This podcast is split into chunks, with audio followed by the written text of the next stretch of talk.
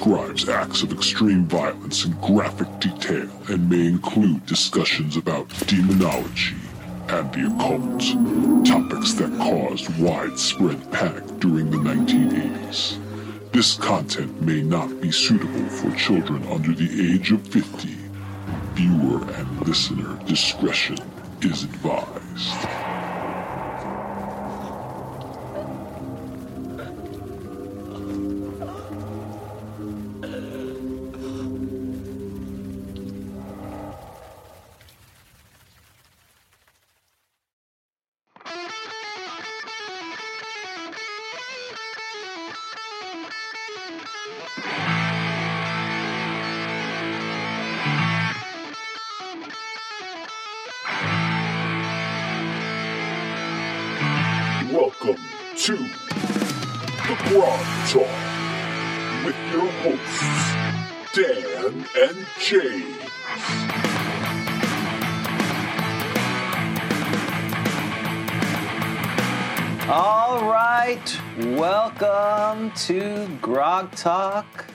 I'm James. I'm Dan. And Dan, wh- where are you located today? Well, I'm located not in the abyss, so I'm I'm on on vacation in South Carolina. So Oh, that's not the 15th layer of the abyss? no, that's your house. That's that's true. This is very That- different. Things have gone very differently for us this week, haven't they? Yes, they've diverged uh, a lot. It's, uh, Yeah. what a what a, what a difference a couple weeks makes. We had or or was it last week? Two weeks ago? When did we do the tournament? Two weeks ago. No, last week. No, two weeks ago. Two weeks ago we did the tournament. Feels like it was yesterday. I don't know why it feels like that, but we did the tournament and yeah, we had some nonsense, but we'll we'll talk about that later. But uh, we're we're we're still here. Uh, we're still moving forward, uh, but we are in the 15th layer of the abyss, which is pretty bad. That we've been going down so far that these are not even named anymore. They're just the 15th layer. Yeah, that that that's true. And it's it's amazing that we've been in the abyss for 15 episodes now and with no end in sight. with no end in sight. But you know, next episode is episode what number? You know. What number? Oh, oh, we know what number it is, and Right. it is episode 66. So I'm thinking we may have to find. We need to find an off ramp on 15. We need to. We need to find a bypass to get to 66. Don't you think? An abyssal, an abyssal portal. so, uh, yeah. So unfortunately, yeah. So so still, still in the abyss. Yeah, but so uh, there's basically books that came out later, The Infinite Abyss, which you know is again it's it left the, I guess at some point the lore changed where it uh, it wasn't just the 666 layers, but really it's just infinite, which again I guess makes sense. But Well, it could be like Columbus discovered this. You know, this was discovered. They thought, like, Right. they thought it was only 666. That would be, you know, think about it. That's just a bunch of superstition. They just assumed it was because of the number. Right, and then that's the cool number. Columbus, the Columbus of the abyss.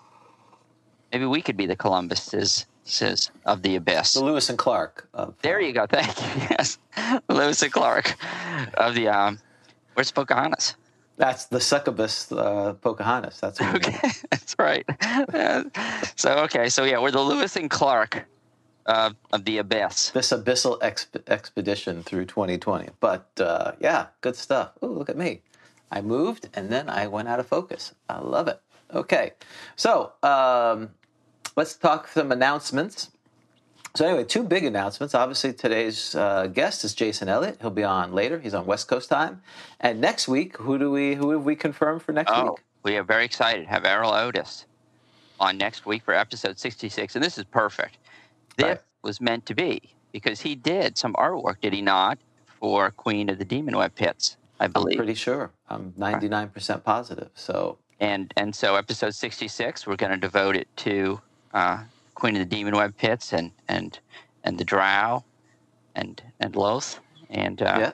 but but you know let's not let's get excited about today's episode Right, right, right. Just that. So stu- stay tuned next week. And well, people, um, because our schedule completely changes all the time. We're supposed to do every other week, but next week we are going to be on. So we're, yes, we're keeping them guessing That's yeah. This is you know clearly we're not doing this to have more people listen because we keep moving our, our our show around. So, all right. Um, as we said, GrogCon is delayed, uh, though I, I know we've been setting, getting some talk about uh, doing some maybe a game or two for the uh, Greyhawk Con that's in October. So we need to kind of figure out what we're doing with that. Um, summer tournament. So speaking of summer tournament, we finished that. Uh, how did you think that went? I thought it went. I thought it went very well. Uh, We had three teams, and I thought uh, all three teams did very well. Wouldn't you agree? Yes. I mean, you I have thought- to. Yes. No. Well, no, I don't have to. I can say what could have could have went horrible. Uh, no, I thought I thought they did really good. I, you know, for a, tour, module, which by the way we will be giving out to our our patrons um, uh, once we finish it. Um, I think it went pretty well. Uh, having three groups, that's a lot of DMing. We we DM Friday, Saturday, and Sunday. Uh, I think we were pretty consistent through all three of them. You know, I watched the video. Um, I don't think we were making it easier for everyone. You know, the, the concern I always had is the later groups. Um, we either have a huge disadvantage or huge advantage depending on what we learned from the previous ones. You know, as you DM, you start figuring things out. But I think overall, um, they all got to the goal, except one group was able to complete the goal and the other two weren't. And um, it really wasn't a function of us, our DMing, interfering with that, I don't think, which was the important thing. I'd agree with that, and it, it seems to me that the the big lesson was watch the clock. So the, the team that won sort of moved quickly and and avoided some some big traps, not literal traps, but but basically portions of the adventure which which were time suckers and weren't going to be of a lot of value and and kept moving along. But uh, I thought everyone did uh, really well. It's a lot of fun. And if you think about it, because our, our good friend Rob Ritchie pointed this out, that back in the day with these tournaments, you'd have different DMs who were DMing differently. He's still bitter all these Yeah. years later, right? About He told me about the one guy from uh, Gen, Gen Con South. That's right. I think he'd punch him in the nose if he if he came across him today. So, uh, but uh, that they they DM very differently. I mean, at least with our adventure, and when I do say at least, I truly mean at least. Literally the least. yeah. Literally, you have you have two DMs that are the same, and it's somewhat it's somewhat consistent. So if you think about it, the consistency probably that that we provided was greater than you have back in the day because you just get Joe Schmo from wherever, and the other team's got somebody else. It's like having different teachers in college with different uh, grading curves and all that, and different tests. And uh, so uh, I think it I think it went uh, very well. We were the McDonald's of this. It's consistently bland, Yes. but it was consistent. You get a Big Mac anywhere, almost in the world, save for places where they don't serve Big Macs due to cultural issues. Your Big Mac tastes the same. Right. That was us. But every now and then you may like, you know, the guy in the back who's not who's the second day forgets the pickle. So we Right. forgot a, we forgot a pickle here and there. Yeah. Right. But the, the general, you probably got two beef patties, Yes. Maybe some special sauce. Right. the major points were there. We didn't like to have anyone fight a drag. Like, oh, we forgot Right. about that dragon. oh, yeah. Oops. At the Oops. end. The big bad. Exactly. There was a Yeah, yeah. dragon that was about that. protecting that. treasure at the end. I'm about what? Where? Oh, wait, there it is. I we, whoops. Whoops, yeah. None of that. was- well, I, and I will say the other thing was that's different, I think, than most tournaments is Team Three. Um, they met, bef- huh? Had your my son. That's true. so there was some nepotism, Other than that, and he, you know, whether he heard, even though I'm in a separate, I'm in the Grog Studios, whether he heard, Mm-hmm. uh, whether he was listening uh, to hear any secrets, or whether he cracked into my computer, we don't know that, uh, but we're assuming not. Uh, they got together before the event and kind of game planned a little bit. And I think that's a difference than you would have in a live tournament where you know you typically just show up and right? here's your characters. And so I think that's the curious, curious part is if they didn't do that, how far ahead would they have been? Because a lot of the teams had to figure out what they were doing right there when they started playing. Yeah, I think that probably was a uh, an advantage. But uh, yeah, absolutely. well played. And I know they had more time to do that, but well played. So yeah, no, a lot of fun. And and and uh, thank you, James, for uh, you know setting that all up uh, from the tech technology aspect. So I'm really happy that we were able to continue the summer tournament and not have have have a, a blip there and, and and not have it. So that was great. Yeah, so congratulations to Ed, Brian, Nico, and Michael. The the winners, their prizes have been collected, and next time I venture out into the plague land, if I'm not uh, uh, being burned out of my house, I'll be dropping their gifts off. Okay, uh, giveaway. Speaking of, uh, and again, those anyone who's a patron of a certain tier will be getting uh, this adventure, so they can run it for themselves. Um, and if you're a patron, you can see the videos each three teams. And what I'm hoping to do is uh, splice individual uh, encounters for each team, so you can kind of see what Team One did and Team Two did and Team Three. So uh, and see what we were thinking of. Have the notes up there. So you know, part of this is to help people see how First Edition is run uh, and what not to do based on what we do. Um, okay, so speaking of also giveaways, uh, we're going to start giving stuff away starting uh, next month. So if you are a patron by the end of this month, you'll be eligible for the prize. So the first uh, time in September we get together, we'll be giving away something from the vast collection of uh, stuff that we have. And uh, it'll probably be something from the Vic Dorso collection. Uh, but I see, but I see. Uh, I just I'm sorry. I just that catalog came into my mind. The Vic Dorso collection. A little catalog comes in. Well, I was thinking more of an art gallery. You know, Who are you? that's right. I was thinking more see the Vic Dorso collection. Okay. I was thinking, yeah, there's something that's just kind of arrives with like the Land's End catalog and you know Oh, okay. the holidays, Yeah, Vic sitting in his chair, right, with his the demon idol or whatever. The demon idol. yes, Nothing says Christmas like a demon idol. yes. But uh, I also see uh, uh, the immolator is out there, Carlos Slicing, and um, now that he's doing things, we need to. We, I, I want to get some Castle Entertainment modules to give away too. So I need to get do that offline. I want to procure some uh, patron funding, and we'll use that as giveaways too. So remind me of that. Uh, so if you're a patron. At the end of August, you have a chance uh, to win a prize, which we'll give away live on the show. So again, we do all that. Thanks for our patrons. Really appreciate what they're doing. Because if it didn't, we would basically just be sit jibber jabbering uh, on uh, on iPhone, Yeah. huddled together. Yeah, you know, I, I was thinking about it. I think we fundamentally misconceive the relationship with our patrons because we always talk about how it's the Grog Empire and we're in charge, do what we say kind of business. Yeah, And I think, you know, the idea of patron, they support you. I think I fundamentally misconceived this. I think we, we, we need to think about Well, how that- we. yeah. That's. I mean, that's. Uh, watch the video about this thing, and now we're really side, segueing this idea. Where does executive power come from? Where does, uh, you know, where does rulership? You know, you know, God. clearly. Well, that right. Well, that would be divine right, um, which we're we're ascribed to because it Correct. makes it easier, as opposed to the governed. and um, you know, really the the and it's the same thing with the DM. Does the you know we you look at the books and especially old school. This was the idea the DM was uh, at least in the game om- omnipotent, but really the only power he or she has is if the pl- players show up. If no one shows up, they don't have a game and they're not a DM. So it's it is somewhat symbiotic, but. Uh, that's that's my way to get more money as opposed to your direct way, which is basically more of the S- Sid Vicious. Are you are you feel like you're being cheated kind of thing that you're trying to do now? So thanks. You're welcome. no problem. Um, but you're on vacation. You're you're, you're late. This is laid back, Dan. You, I can already sense you're Look. relaxed a little bit. Short sleeves. Yeah, that's good. Thank you. that's good. I like it. Yeah, Um, I, I have short sleeve Ralph Lauren too.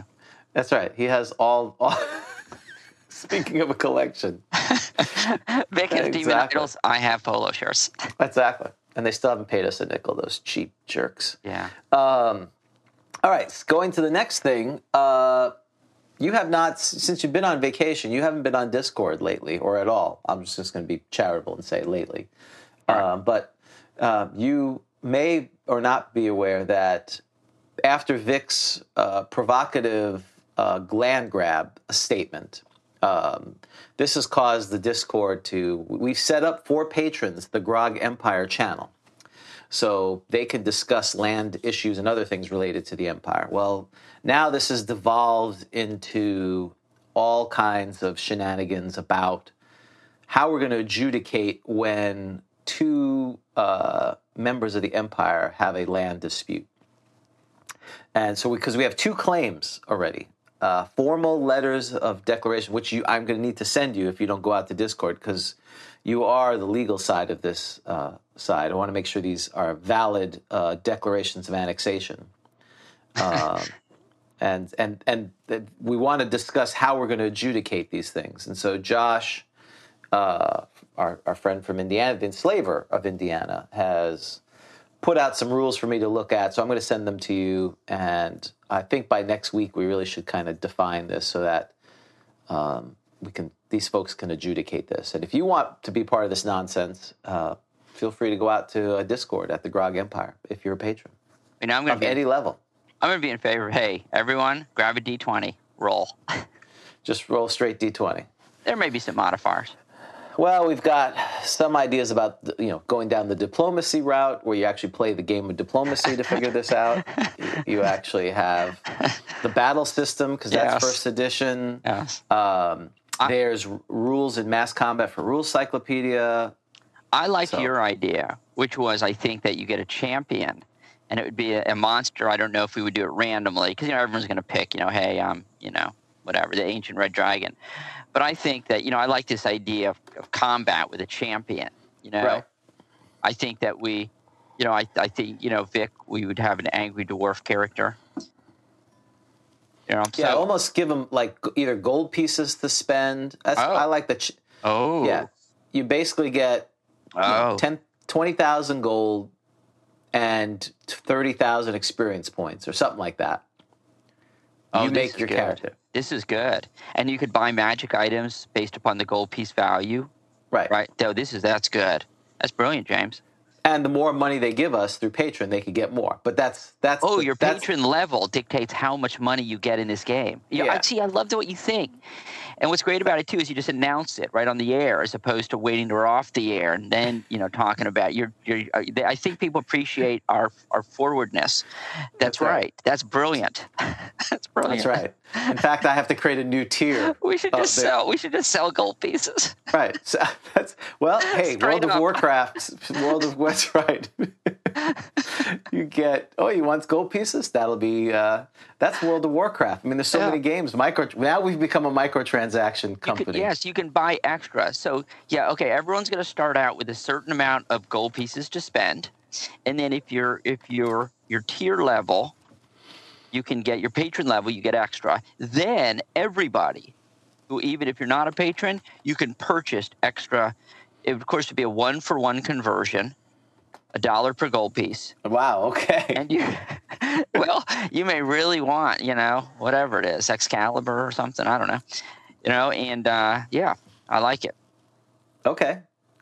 So yeah, that's right. One e loot crates. That's exactly what would happen. Um, well, I think we'll come up with the options. I know Josh has an option where he's more of the war based, uh, or uh, I thought about diplomacy or the champion.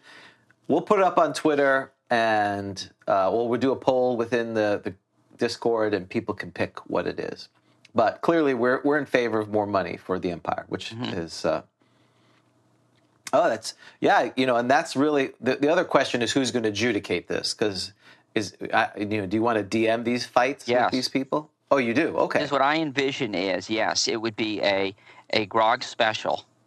Yeah. You know, like one of these wrestling specials. Yeah, every every quarter because we, we, don't want to do this all the time. Oh, it's got to be wait, every, once a quarter. Like every season, like they used to do in the old days. Every season, the, the battles would happen, right? You didn't fight all the time. No, not during be, winter. It's cold. Right. Right. So maybe twice a year, people would come. They couldn't. They couldn't figure it out. We'd have the combat, and it would be adjudicated. Is the loser then subservient to the winner? Says can so like if Vic defeats somebody, can you order that person around? Well, it's a, they're they're well. So far, the annexations have not been to take over people. It's been a specific area. I got You you. know, like a border dispute. Right. I'm I'm not ready to have vassals yet, unless.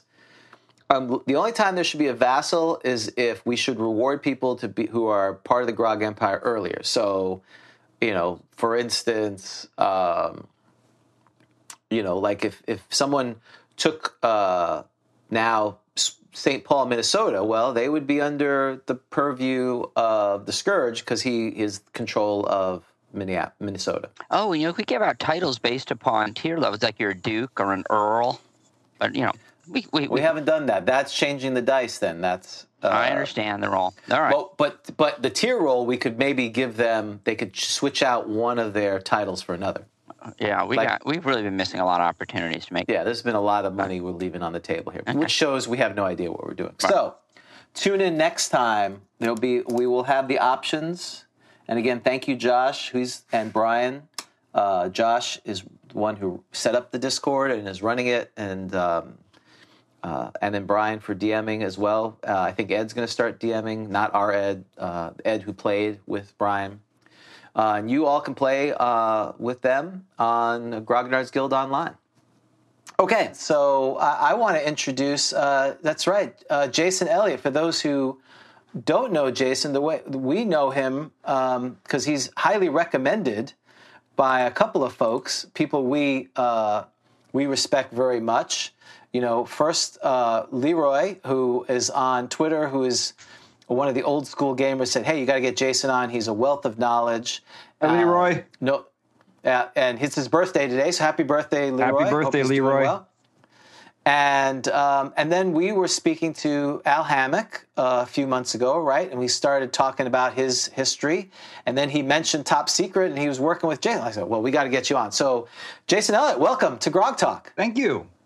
Welcome to me. E- Exactly. And um, so, for those who don't know you, maybe you can give a quick introduction of well, first how you got into the hobby and uh, kind of your you know some of the, the highlights of what you uh, worked on both in the past and what you're doing now. All right, cool. Um, so you know, probably got into the hobby the way most people uh, my age did anyway, which was you know go down to Walden Books and pick up some copies of these things with a cool artwork all over them, and then bring them home to your friends, and then get all the rules wrong. So Can, can, can, can we ask what year roughly this would be? Uh, let's see, 1837, I think. Um, this kid named H.G. Wells was saying he wanted to play with soldiers. Um, well, let's let's put it this way. So the first two things that I remember getting were a copy of the Red Box and a copy of the Dungeon Master's Guide, and I didn't know they were not the same game. So we tried to put the two together and uh, figure out why the rules didn't exactly match up one to the other. Uh, so yeah, yeah. Uh, and I think then the next thing I bought after that was a copy of Top Secret. And uh, again, not really understanding that it was supposed to be different games. I'm like, oh, cool! You can be a, a, a paladin who is a spy. Sounds like a fun game. Yeah. Yeah, Had- um, yeah. And, and and what sense you had you just seen it on Walden Books? So did you have somebody that introduced you to the game, or did you just No, discover I'm- it sort of on yourself? I'm pretty sure actually that a friend of mine, maybe like his big brother, had it or something. Uh, you know, I, I- think probably what it was was you know somebody's big brother had it. You know, we wanted to play and and they wouldn't let us, and so you know we begged our parents, can we please get this game? It's not devil worship. Um, and luckily, even though I grew up in a, a small town in Iowa, uh, it was not filled with people who thought that this was like you know evil or something. So they were like, yeah. The, the main argument I think to our parents was, if we're playing this, we're not going to be out getting in trouble.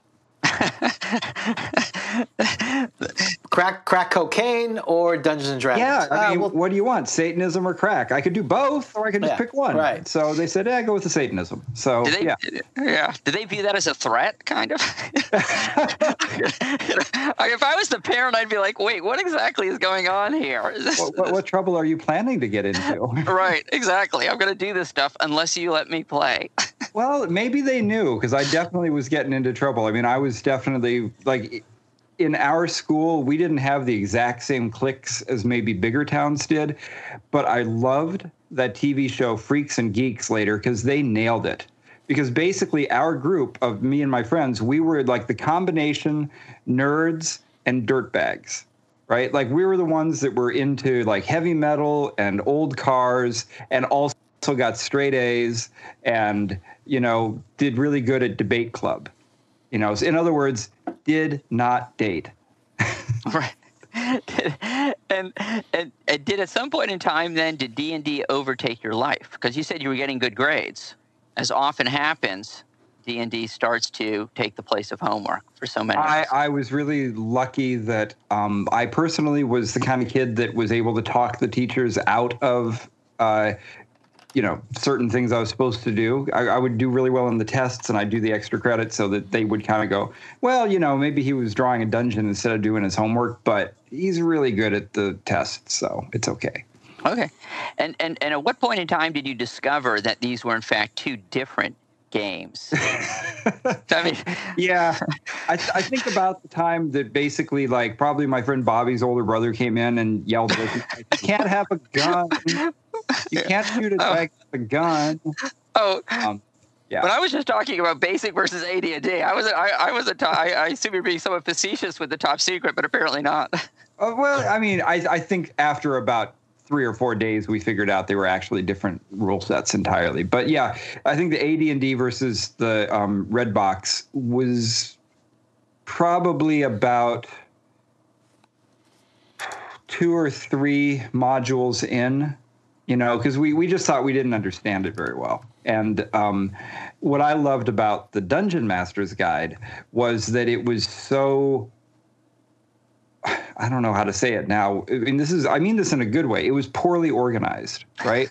it was it was so dense and so difficult to get through that it felt like you accomplished something by figuring out some of it. And so as we started getting to that, it was it was like cracking open an ancient tome, right? And so you just you unlock its secrets. And as we started unlocking its secrets and discovering, oh wait a minute, this is advanced. This is the other thing. And so we basically just switched over to advanced. Um, but we kept, you know, buying both kinds of modules and just making them work. Yeah, and, and do you remember your first, the first module you went through? Yeah, um, I'm pretty sure it was Bone Hill. Oh, oh, there you go. Adventure I, James. Again, I don't think we understood um, levels either. you know, at first, but but then once we, once I mean once it all settled down and we actually figured out what was going on, we started with the U series, um, you know, salt marsh and all that.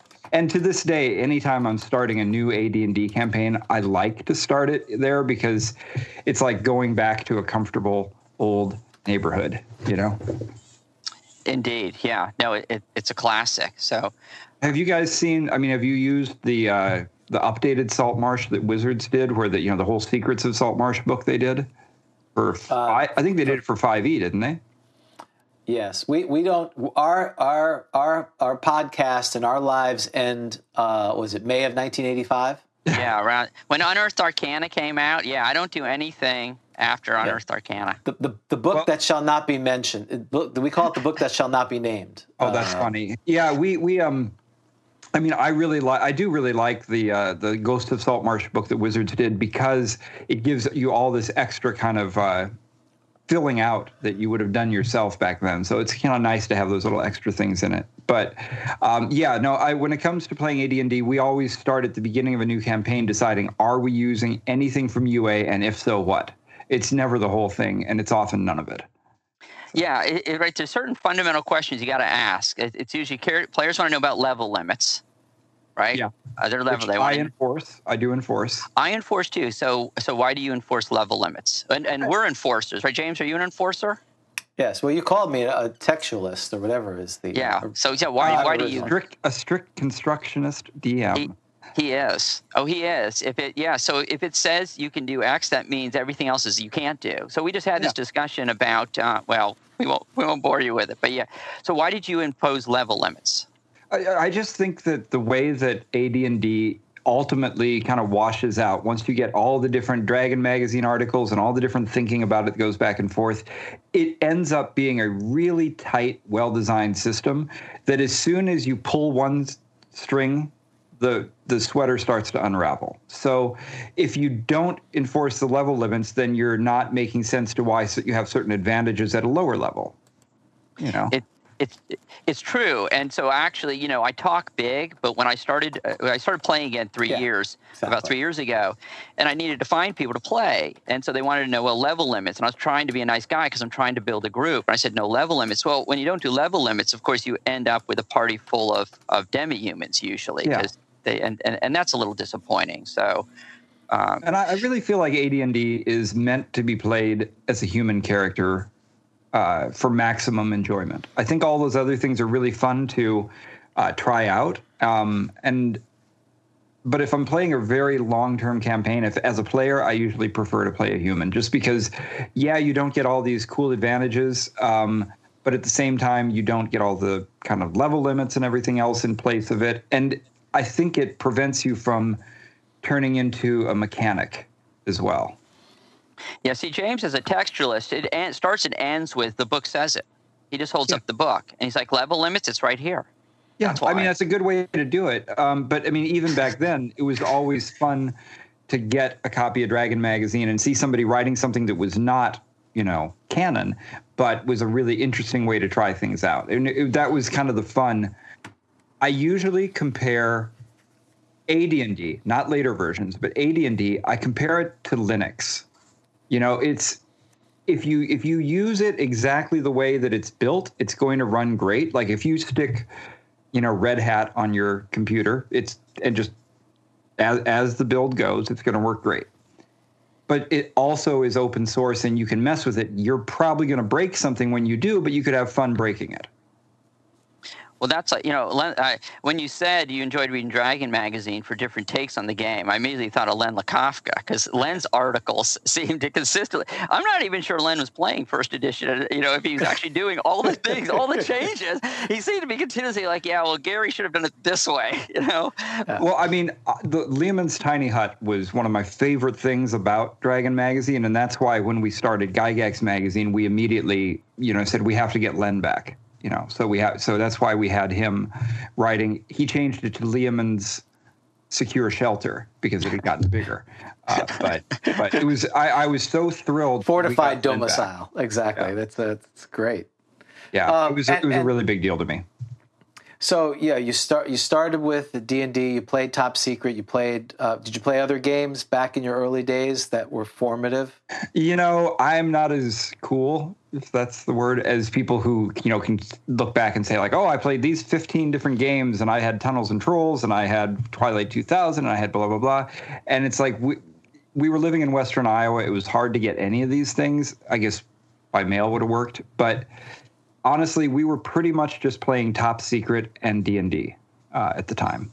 I, I think I did not go to my first gaming convention until I was like in high school, like later in high school, and actually got to see other games being played, and I got to play some, and I was excited about it, and that kind of opened me up to things. But at the beginning, it was you know fairly just the one uh, company, just TSR stuff.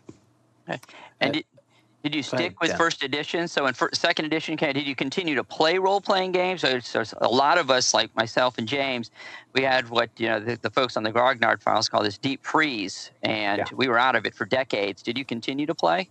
Uh, when second edition came out, I thought it was gross and I didn't want to play it. Um, I just thought, that, you know, okay, this is silly, but I thought it, that the books were ugly. You know, I, I, didn't before I even opened them up. I just thought the, the the artwork was bad, the design was bad. You know, I was an aspiring designer at the time in high school, and you know, I was all about aesthetics, and I was like, these are ugly. And then I actually read one, and I'm like, and they're bad. You know, it's like, what's what's the point of this? Um, going back later, I actually had a totally newfound appreciation for second edition. And now when I look at it, I'm like, this is actually a really good game, and I probably should have played it. Um, but no, I kind of went on the deep freeze also, except that we did keep playing. We just kept playing first edition. So uh, I was playing it in college. I had a break when I started.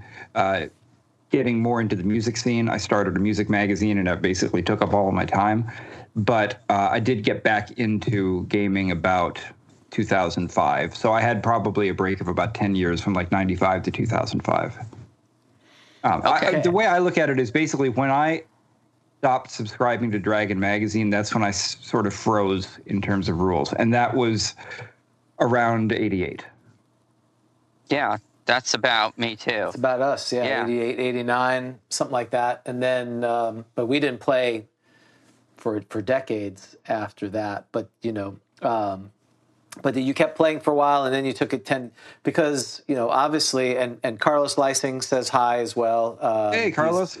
Yeah, he was on earlier. You know, he's I think he's a night owl, right, Dan? Pretty much. He He's stays at up. unusual hours. Yeah. No, Yeah, you know so- the weird thing is, I've actually had people talk, tell me like my old roommate was like, "Yeah, remember that campaign we were playing in from like '94 to '97?" And I'm like, "What? I don't." But I mean, like I said, you know, in, in the '90s, I was more kind of in the music scene.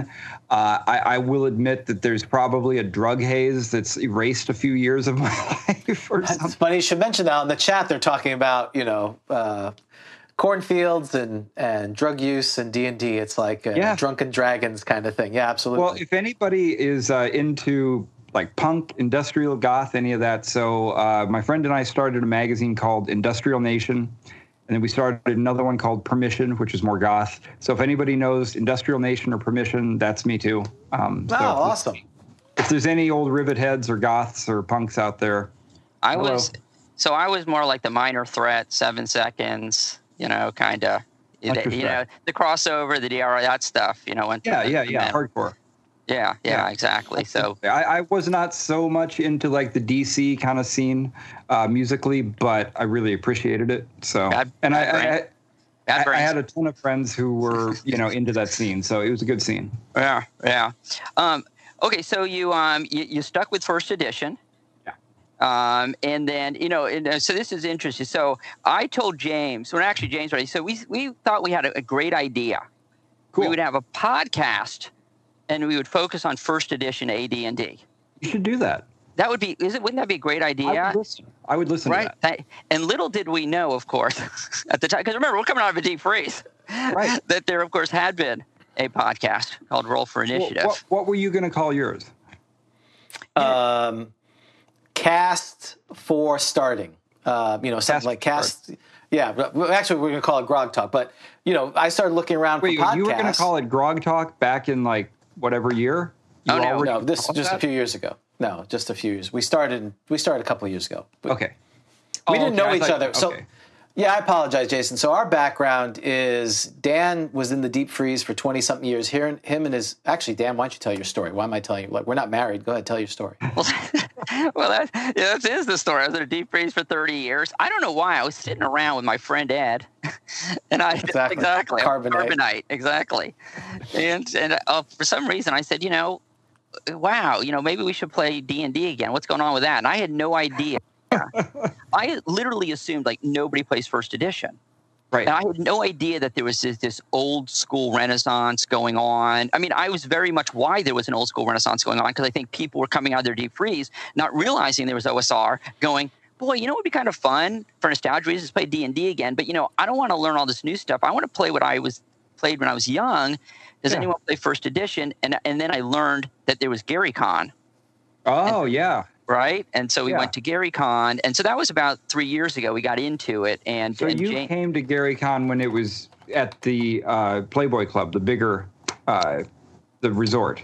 exactly the first one, yeah. So I've been to like I think three of them. Yeah, it was like already at Grand Geneva, so it was already a pretty big convention compared to what it had been. Well, I mean, the Grand Geneva version of it is um, objectively better in the sense that it's way more stuff going on. It's really, really well run. I mean, uh, Luke and the crew are super tight in how well they do it.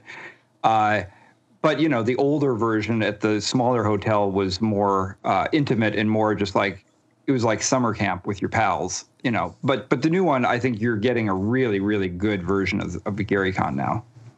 Yeah, no, it's it's a wonderful convention. Um, so when did you when did you decide to get uh, what what prompted you to get back into gaming, and when and how soon thereafter did you uh, do the podcast Roll for Initiative? So I was sitting on the L train in New York, uh, coming back from Brooklyn, and I ran into an old friend of mine who I hadn't seen since San Francisco. It had been like about a decade since we'd run into each other. We started talking, and he said, "You know, I'm playing D and D again." And I'm like, cool, let's let's play. I mean, I haven't talked to you for a decade. This is a great Wait. way to get back together. You met on the L train. You're on the you're on the subway, and you run yeah, into he him just on the walks on the he just walked on the train. He happened to be getting on the same train as Wow. me. That was just there's only what six million people or something, and yeah, yeah, right, you know. right. Um, uh, but I got to tell you, Manhattan, New York is a small town. It is a small town.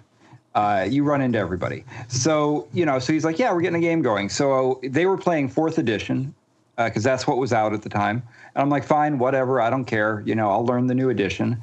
And I was being, I got to say, I was being a jerk. I was being so annoying. I was being that guy who's like, this isn't how we did it back in the day. This is a different, uh, and you know, I'm sure that everybody was so sick of me um, in the game, constantly comparing fourth edition to first edition, and so I was just like, you know what, I'm gonna, I'm gonna go back to first edition. I'm gonna keep playing edition because these are good friends. I like these people. I'm having a good time with them, but I need to like get the taste out of my mouth at the end of the day. I didn't have anybody to play with.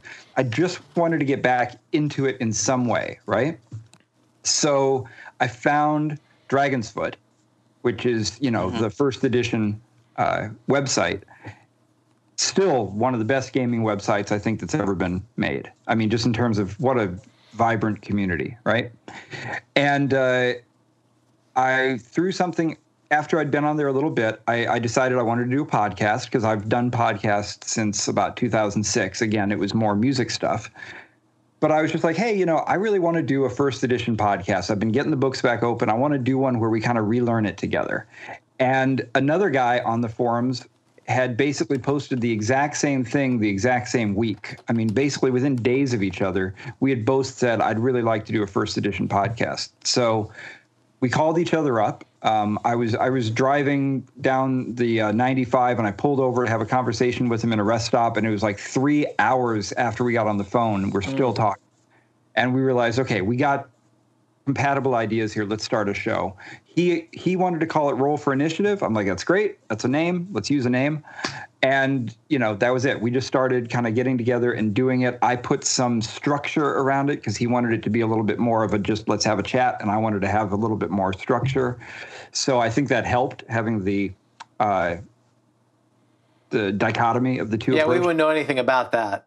Uh, Yeah, yeah. That's- we're, we're, we're, co- well, we're, we're completely unstructured, pretty much. Yeah. So well, we try. Well, I I, mean- try to have structure, but it's just not going to work out with us. We just can't. like I say, I, I've been I've been podcasting since 2006. I'm still actually doing it, um, not in gaming, but I, I do in some independent production for uh, iHeartMedia now.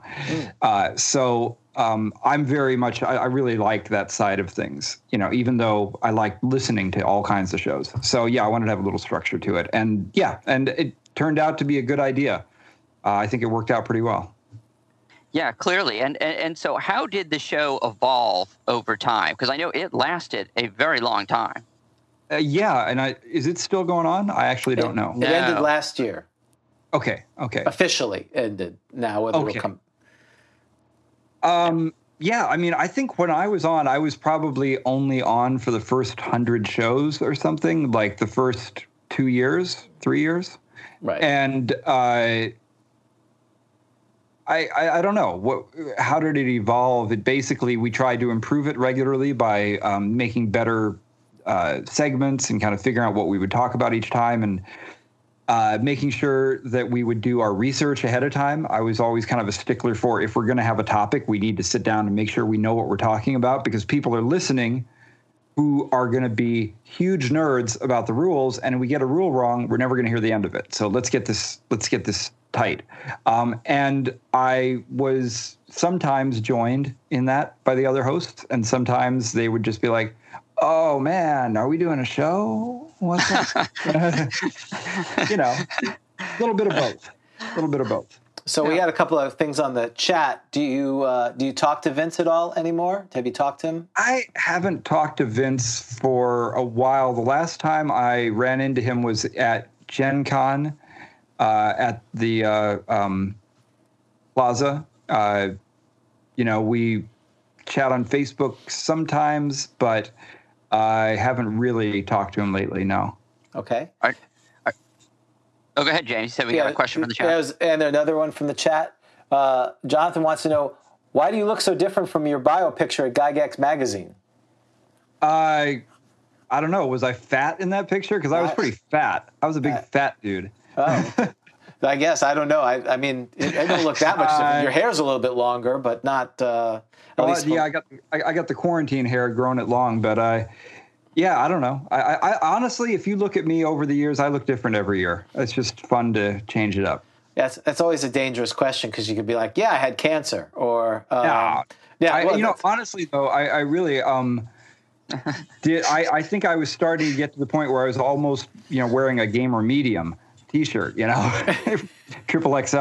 Uh, but but yeah, no, I I, I did realize a couple of years ago that I had sort of started getting sedentary, so I just decided to like you know start working out and you know uh, stuff like that, and uh, yeah. Are there is there a particular episode that you're really fond of that if we were to say, okay, what, what would Yeah. be a good episode to listen to? Yeah, I got to tell you, I have a favorite episode, and that's the one that we did about unarmed combat. Oh. No, I have two favorite episodes. um, my my my personal favorite, just because it's got one of my favorite people on it, was we did an interview with Dan Carlin. Uh, I don't know if you guys are familiar with him. He does hardcore history, and uh, No. uh, he has another show called. Um, wow, I forgot what his other show was called. But anyway, uh, Dan Carlin's Hardcore History is, I think, one of the best podcasts out there. It's been number one on Apple iTunes for like a decade, right? wow. Um, and so I just figured from listening to his show, he sounded like he was into wargaming and D and D, you know, a little bit. So I reached out to him and I said, "This is kind of weird. It's not your usual thing, but would you like to come on to a gaming show?" And he's like, "Yeah, that sounds cool." And uh, that was so much fun, uh, getting to like hang out and talk with Dan Carlin. But if you're just talking from what I think other people would like the most, if they're not Dan Carlin fans already, or at least the one I dig the most, it's the one about unarmed combat. Uh, because you talked before about being a textualist and really playing it as as run. So let me ask you: Do you use the unarmed combat rules in the DMG as written? We try. We try. We try to. We first try to avoid it at all costs. Um, we try to dissuade the characters from doing that. Are you sure? Are you sure you want to grapple? Yeah. First, first we say, don't you want to subdue first? Don't you just? Why don't you just use the flat blade of the pommel first? Or, no, no, no. I want to try to tackle the guy. You sure? You sure you want to do this? Then, uh, then I try to open the book that shall not be named. Then I realize I have to live with my self-imposed rule, and then I'm rolling percentages and trying to figure it out. And um, everyone rolls their eyes because it depends who asks. If it's a first edition person who knows how Byzantine the rules are, they don't ask. It's the new player who comes in because we have an open table. Well, I, we ha- and we let people come and they go, "I want to grab that guy," and everyone looks get that look of horror. Oh no, they asked to grab him, and uh, Yeah. They, so they- we the try. consider- the considerate player does not try to grapple, right, or overbear. or, or Well, pummel. That's I'm right. going to I'm going to change your lives. Oh, okay. Go and find. I don't have it at, at hand which one it is, but if you can find the episode where we talked about unarmed combat grappling tables, uh, we actually did an example of it and showed that it is actually easy, fast, and fun as written in the DMG. It is possible to do it that way. Well, we have we have a friend of ours who's a frequent chatter from Australia, and he. he Are you guys hearing that noise in the background? Yeah, That's, that's my- me. I'm gonna mute. Yeah, yeah, this is the danger of doing a podcast outside. Hang on, I'm gonna mute myself for a second. Oh, okay. Must be the gardener there to garden him. Yeah, go ahead, Dan. Go ahead, Jayson. Oh well. Anyway, so here's the here's the secret: is that if you sit down and take the time to write out all the little stuff on your character sheet as it asks you to do, so you have your percentages and everything ready ahead of time, and if you just kind of take a minute to unpack the rules from the dense Gygaxian prose and just spell out what they are, it turns out the actual rules are really swift and really fast. You just have to have everything prepped ahead of time. And here's the good part is that if you use like the later UA rules or anything from Dragon Magazine, that's fine. But if you use the DMG rules, all these unexpected things happen. Like you get your you get your opponent in some crazy headlock you weren't expecting to, you flip them in a way you weren't expecting, and just this very much more action movie kind of realism comes out of it and it becomes a ton of fun. So that's my challenge to you is to try it out by kind of prepping it ahead of time the way that we described in that episode of the podcast and let me know if it's not more fun. I don't disagree with anything you said there. I think what we've found because again, you look at the tables, it's amazing. You know, you get eye gouges and all this flavor yeah. that oh. that's in there. I think the groups I've played with, again, I can't speak for other people, they'll roll, they'll go, I got a 14. Did I hit? Did you hit last time with a 14? Yes. Mm. okay, well, or I got a seven. Is that a, a modified seven? Well, let's see. I, I, rolled a four, and I got plus two. Some of the folks, like you said about your co hosts who don't sometimes prep, we have some players, they take their character, they put it away, and then the next week they pull it out. They don't spend any time doing that. So I think with the right group of players, it absolutely could be done. Um, well, now I, I don't want to malign Vince and, and, and, the rest of the crew. I'm not saying that they were never pressured. No, not all the time, they're, but they're good, they're right. good co-hosts. They're right? Good no, co-hosts. no, and I, did, I didn't take it that way. But some of the folks, um, they just want to show up and roll dice, and they don't. Yeah. They don't want to do, and they like the conversation. They want to banter, and they're you know it's same thing with weapon profic- uh, uh, armor class adjustments. We try to use that, and you know then it just felt it was more burden on the DM to figure this out because the players they either didn't get it or they didn't do it. I would love yeah, to do it. I, am really lucky because the my regular weekly game that I play, I've got people who really know the rules, and I've got one guy who knows them way better than me. Uh, I'm DMing, but he knows the rules better, so it's wonderful. I can just be like, you know, hold on, Kevin, what, did I do that right? You know, and yeah. And, and I go ahead, Dan. I was just going to ask. So, do you use the uh, weapon adjustment based on AC? Because absolutely. You know, okay, and and and what's because it what's, makes sense. It's there's a reason for it.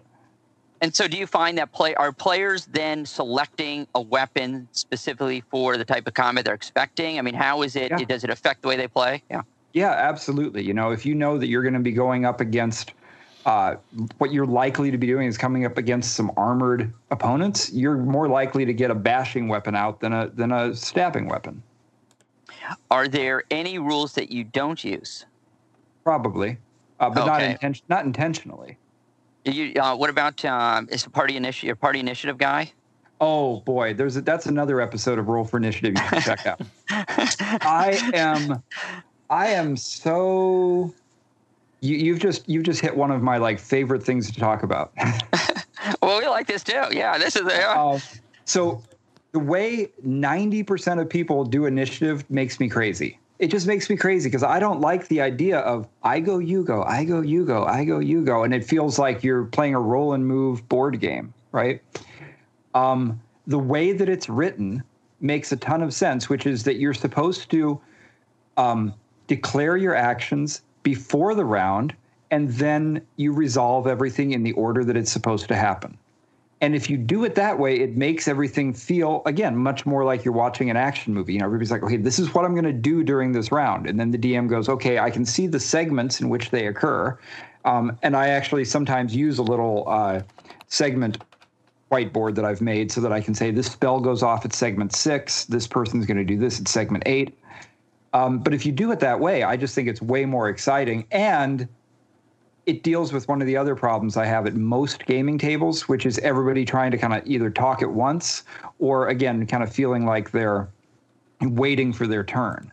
Whereas with this, everybody has a quick chance to go around the table and say, "This is what I'm going to do," um, and then they don't feel like they're they're waiting to get, to get waiting to get to play do you and and sorry maybe a bit of a dragon's foot discussion will break out here but but do cool. you because we just do you because we it's great because we just we were having a discussion online about this do you believe that no one if your party has lost initiative that really mm-hmm. no one gets to do anything until the segment of your initiative. So we had questions about, well, what if I want to go around the back and back step? Can I start moving around the back before on the very first segment, or does basically are you sort of in suspension as a party until it's your initiative initiative segment, including the spellcasting issue came up too. Does the spellcasting start on the initiative of the party, or does it start sooner? Right. So um, that's one where I think you, you kind of have a little you, you have that eternal argument of the abstraction of the round right because you know the round is a minute long so how can i only get to do one stab and then you read the dmg and it says well it's an abstraction of all these things that are happening so i think that's where you can take a little bit of personal uh, initiative to, to decide how you want to approach that. The way I like to approach it is I just kind of remember this is all happening in a minute. If somebody loses initiative, it just means that their effective action maybe happens a little later. Doesn't mean they're standing there frozen in time. It just means that maybe they didn't quite get their effective action in as quickly as the other person. So uh, a spell casting, yeah, I will use that because there are rules uh, that say that if you have a spell that takes three segments to do and your initiative you've lost two segments of initiative i'm going to include that in the spell casting time uh, but that's also because i like to enforce the idea if you're playing first edition and you know later editions do it differently that's fine i don't that's fine but if you're playing first edition the spellcaster should be standing back out of the fray and worried that they're going to be distracted you know so if they even get whacked with a stick they're like Great. That was my spell for the day. You jerk. Why did you why did you kick me? Yeah. I like that. Do do you do any sort of fumbles or critical hits? Right now, no. In the game that we're in the in the campaign I'm in right now, we kind of all agreed at the beginning of the campaign we wanted to play exactly rules as written. So we're playing published modules. Right now only published TSR, but we're probably going to include. I have a Role Aids module I really want to do. So which which one? Oh, we had we one? had Bill Fawcett. We had Bill Fawcett on the show not long ago. Oh dang! How was that? It was great. He's wonderful. We actually ran a game with him. We ran, we ran him through. Yeah, uh, really, James. We ran Aurelian with him and his wife, Jody Nye, and Mercedes oh, my, Lackey and Larry Niven. My, he is my hero. Oh, she's great. She's she, awesome. I mean, I am such a huge Robert Asprin fan right? I mean, I'm both both the Thieves World and the and the um, Myth Adventures, although not I don't really know the Fools stuff, but you know, she has been such an amazing uh, caretaker of his legacy, and okay, she's such an amazing author in her own right. Just unbelievable. I, am sorry, I'm in fanboy heaven right now that you're mentioning her name. Okay, you ready for this? You may know this, but we did. She typed the manuscripts for the, the Monster Manual. Oh, so you did know that because oh, that. No, no, no, no, no, no, no, no. You, I, am nodding as if I oh, knew. I did not yeah. know what. She typed. So here's the story. She, we, we're interviewing Bill Fawcett. Go ahead. Go ahead, Dan. Start well, with the... Jody Lynn Nye was who was she dating? She was dating somebody at TSR. Brian Blume. Brian, she's dating Brian Blume, and so she gets the job to type the Player's Handbook, the Monster Manual, and the DMG. She typed the manuscripts, and that's why we had her on the show, not because of all the other stuff.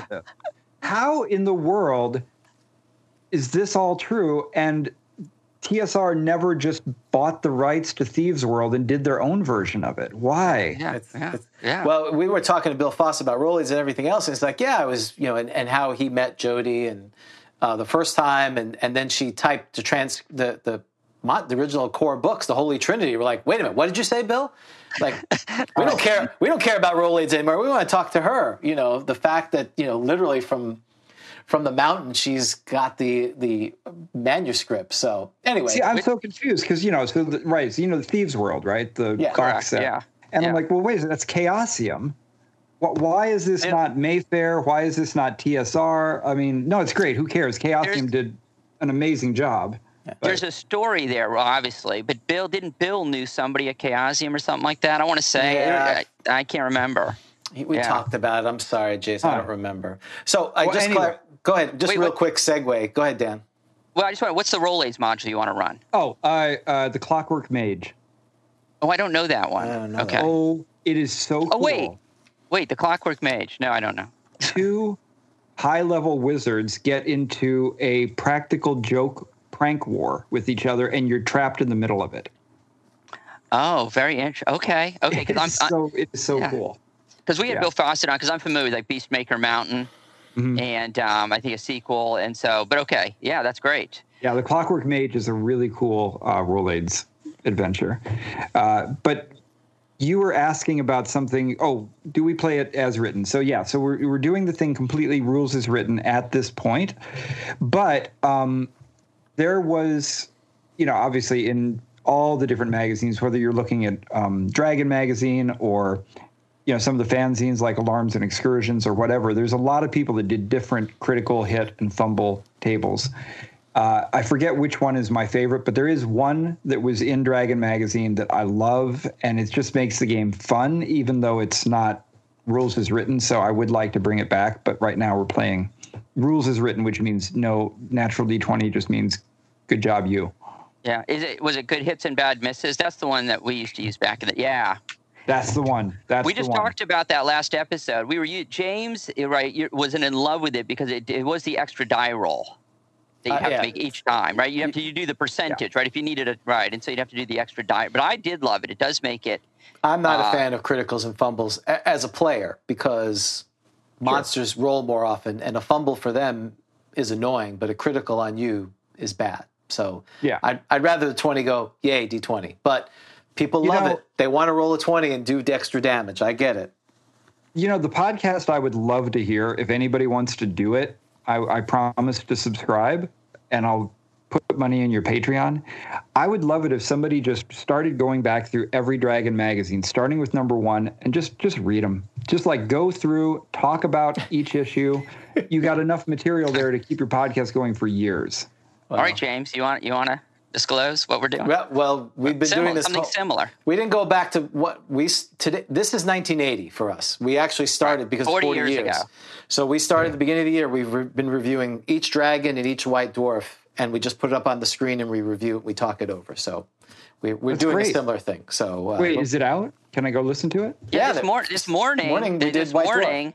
Morning we did White Dwarf, the August and September of White Dwarf. I mean, you know, from 1980. I mean, we will tell Mm-hmm. you that it, it- we tend to skim it. I mean, they're long, and, and we're first Yeah, edition yeah. You got to pick out. You got to pick out Yeah. your favorite stuff. You can't go to every single part of it. Yeah, so we we skip over stuff that is in first edition as well. but we just care started January edition. 1980. We did what is it? Uh, episode, uh, issue 32, 31, something like that, and worked our way through. I mean, obviously the the errata was in there from uh, 35, so. We, Mm-hmm. we basically bring it up and we go over it and we discuss it with people because we like you. It's there's just so much tr- uh, treasure in there. But I wanted to finish up. Got a couple of questions back, Jayson, because I'm sure I was just trying to see if I had something on my shelf that was from Dragon Magazine. The one thing I want to say about it is when you do those, spend more time with the ads because Yes. that's where the real treasures are. And I, the number of things that I've found by going back and being like, wait, did anybody buy this? Like, I recently just got one of those uh, dice wheels. You Yeah. know the, and you know I would. I had totally forgotten about it, except that it was in Dragon Magazine. So yeah, those ads they really spark your memories. Well, what we found, um, and maybe this was that in the UK, uh, they may have not, um, I don't remember seeing this, they had soft cover versions of the Monster Yeah. Manual and the Player's Handbook. I never saw them, they were always hardback. And when we talked to a couple of the British authors, they're like, You mean this one, the soft one? I'm like, what do you mean? You have a soft cover? That's crazy. Yeah. What is this madness? what is this, war rations where they didn't have hardbacks or something? Kinda, Like, No, no, yeah. it was cheaper. But uh, just to go back to the initiative, you still roll a die, but it's not the it's not a group initiative. You're you're it's based on the actions. The die roll helps, like you said, determine the relative, but you're, you're it's really the actions that you're doing, and then you follow the rules depending. It basically the die roll's there to tell you the segments that you're beginning your actions on, and it you know lets you know which party has got relatively got the initiative. You know, I mean, th- these are abstractions that you could argue, and everybody has for 40 years or 50 years or whatever. But you know, you just. Well, I, I, I think the thing is that one thing I really like to remember when playing AD&D is I, I like to remember its war game roots and to kind of understand that when the people were writing this and playing this, they were doing it with that mindset. And so when you're playing a game that's been written in the past decade, it's written more with story game kind of roots. And I don't think one's any better than the other. It's just that if I'm playing a newer game, I try to remember, like if I'm playing somebody playing Powered by the Apocalypse or Fate or whatever.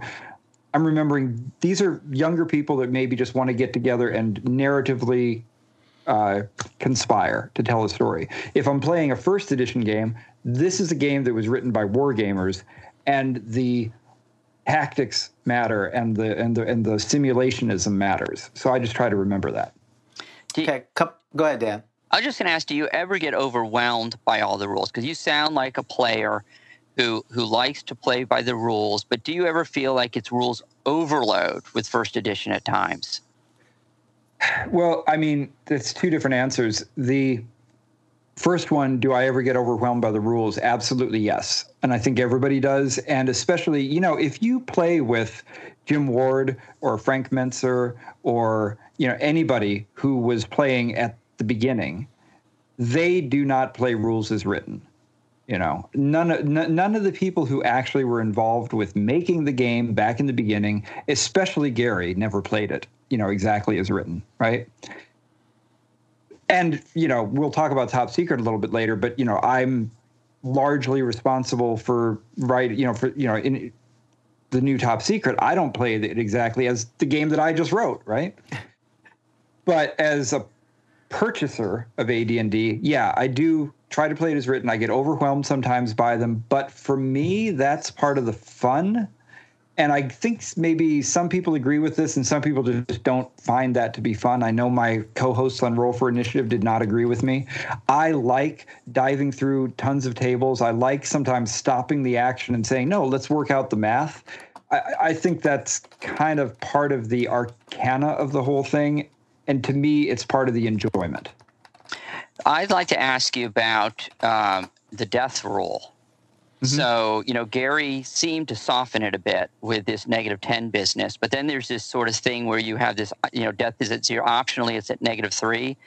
Uh, uh how do you interpret that? Because it's, it's very confusing for us. The way we're currently playing it is if a single blow brings you to minus four, you are dead.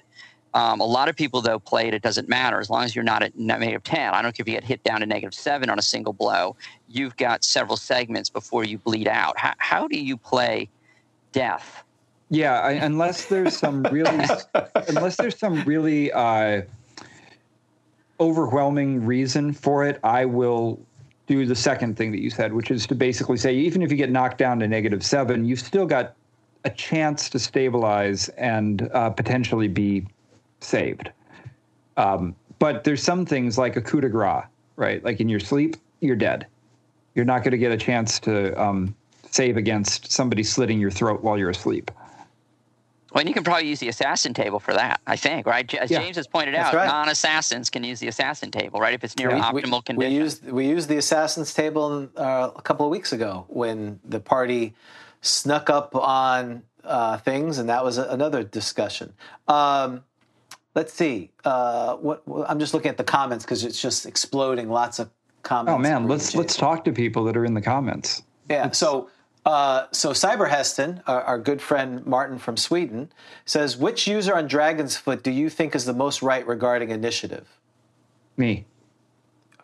You what's your hand? Do you have, what's your name on Dragon's Foot? I don't remember actually. I think I was Bonchon, B O N C H O N, because I really like Bonchon Korean chicken. Okay. nice. I mean, it's really good chicken. Um, John Miller asks, "What do you think of Osric? Do you do you use it at the table, or do you just use the old books?" I own the book, and I am sorry to say I've never even read it.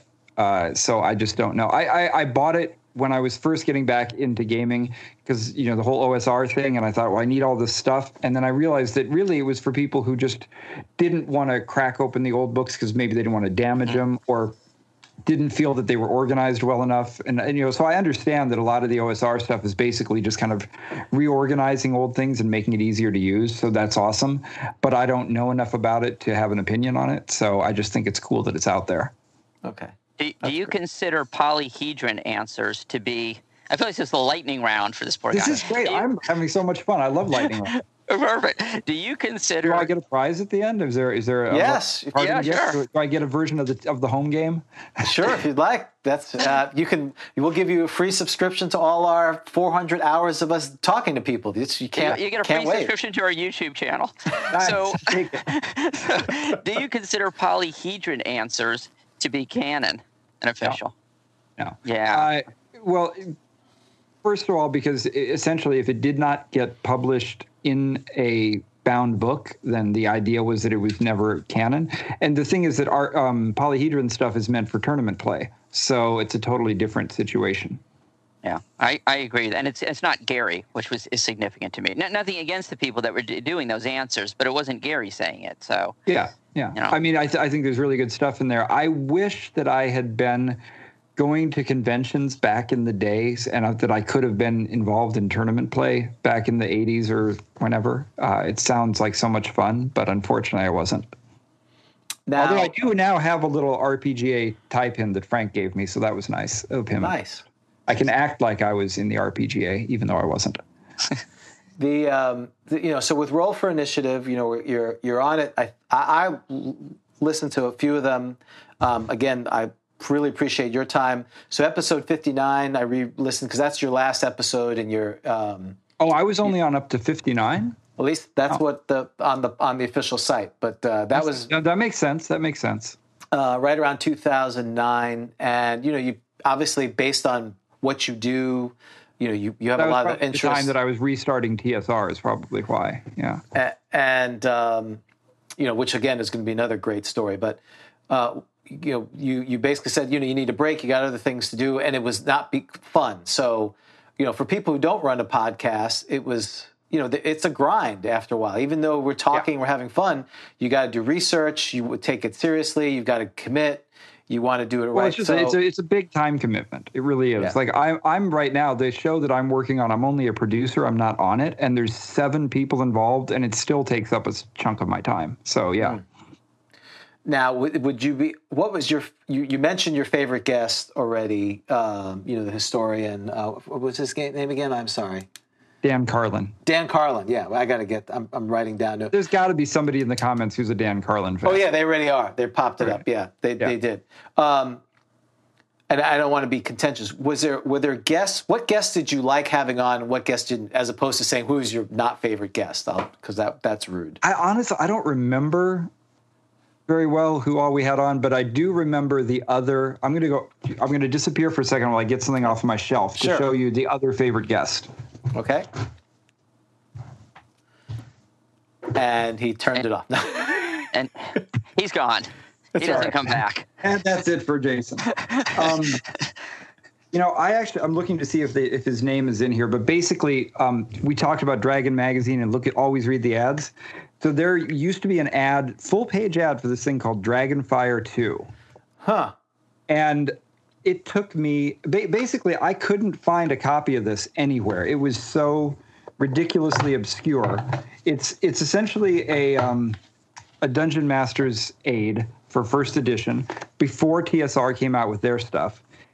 And because I couldn't find a copy of it, I figured out who made it and I did some sleuthing and found out he was teaching at Harvard now and we got him on as a guest.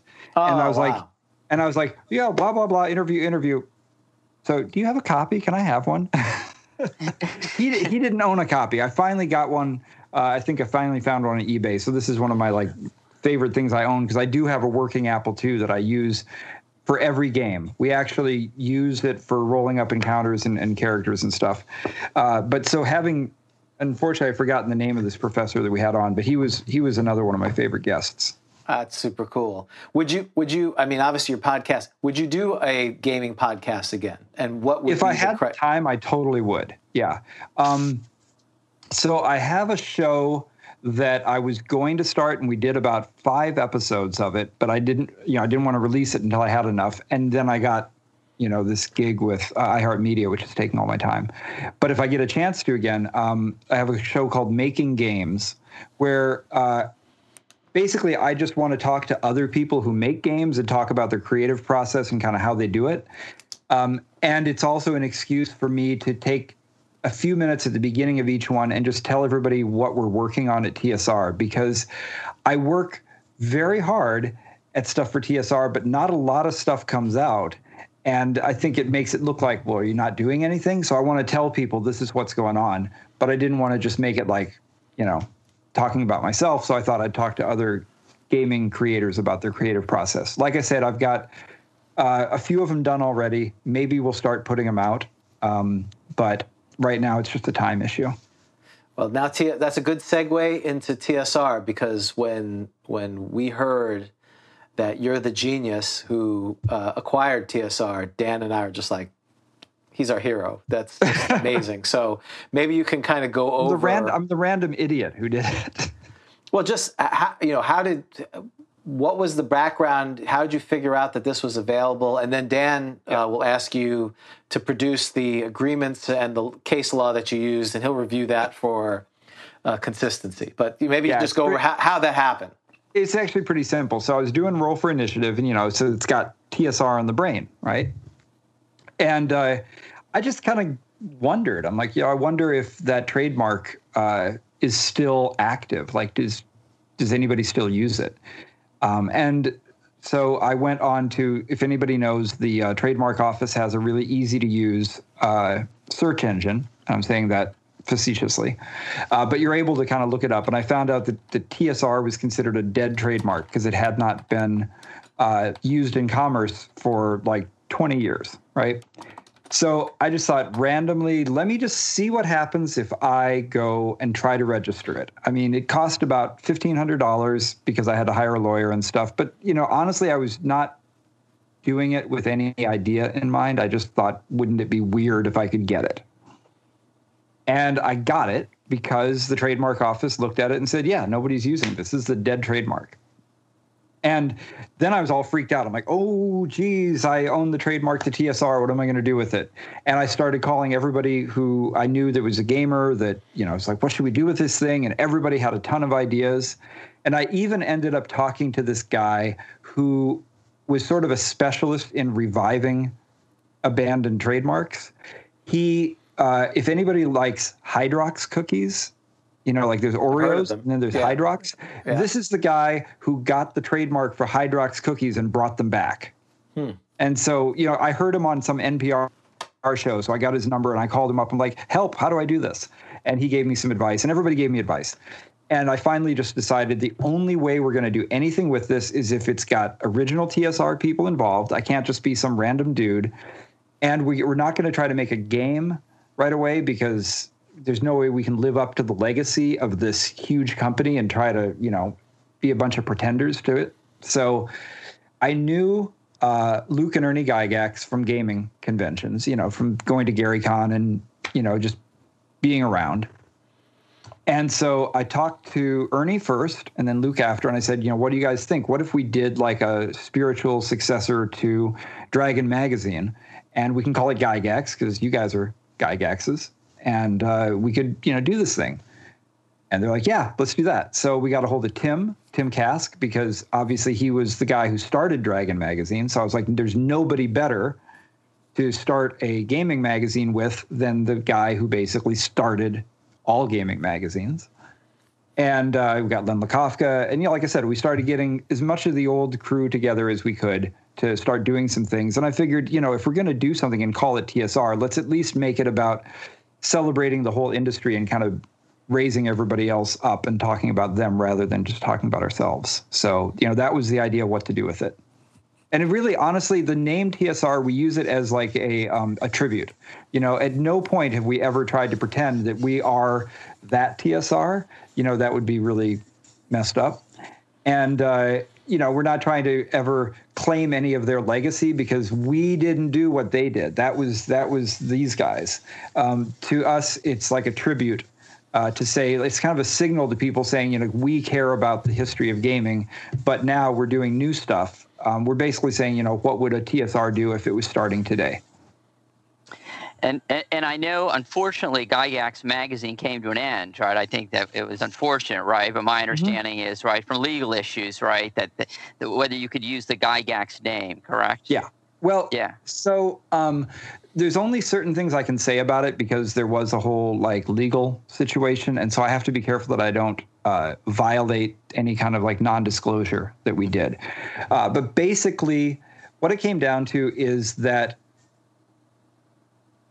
I mean, and you're going to watch me be a little bit deliberate here. Uh, No, essentially, we want you to be. We don't. We don't want you getting in trouble coming on our Yeah. show. That was not our intent. So please be Yeah. be as circumspect and, and deliberate as you need to be. Okay, so uh, for anybody who knows something about intellectual property law, there's three different fundamental, uh, well, three or four. Actually, there's four different issues. There's trademark, there's patent, there's copyright, and there's um, right of publicity. They're four completely different things. A trademark is something where you need to use a name in trade, and there's a trademark office that makes sure that people don't confuse one product with another.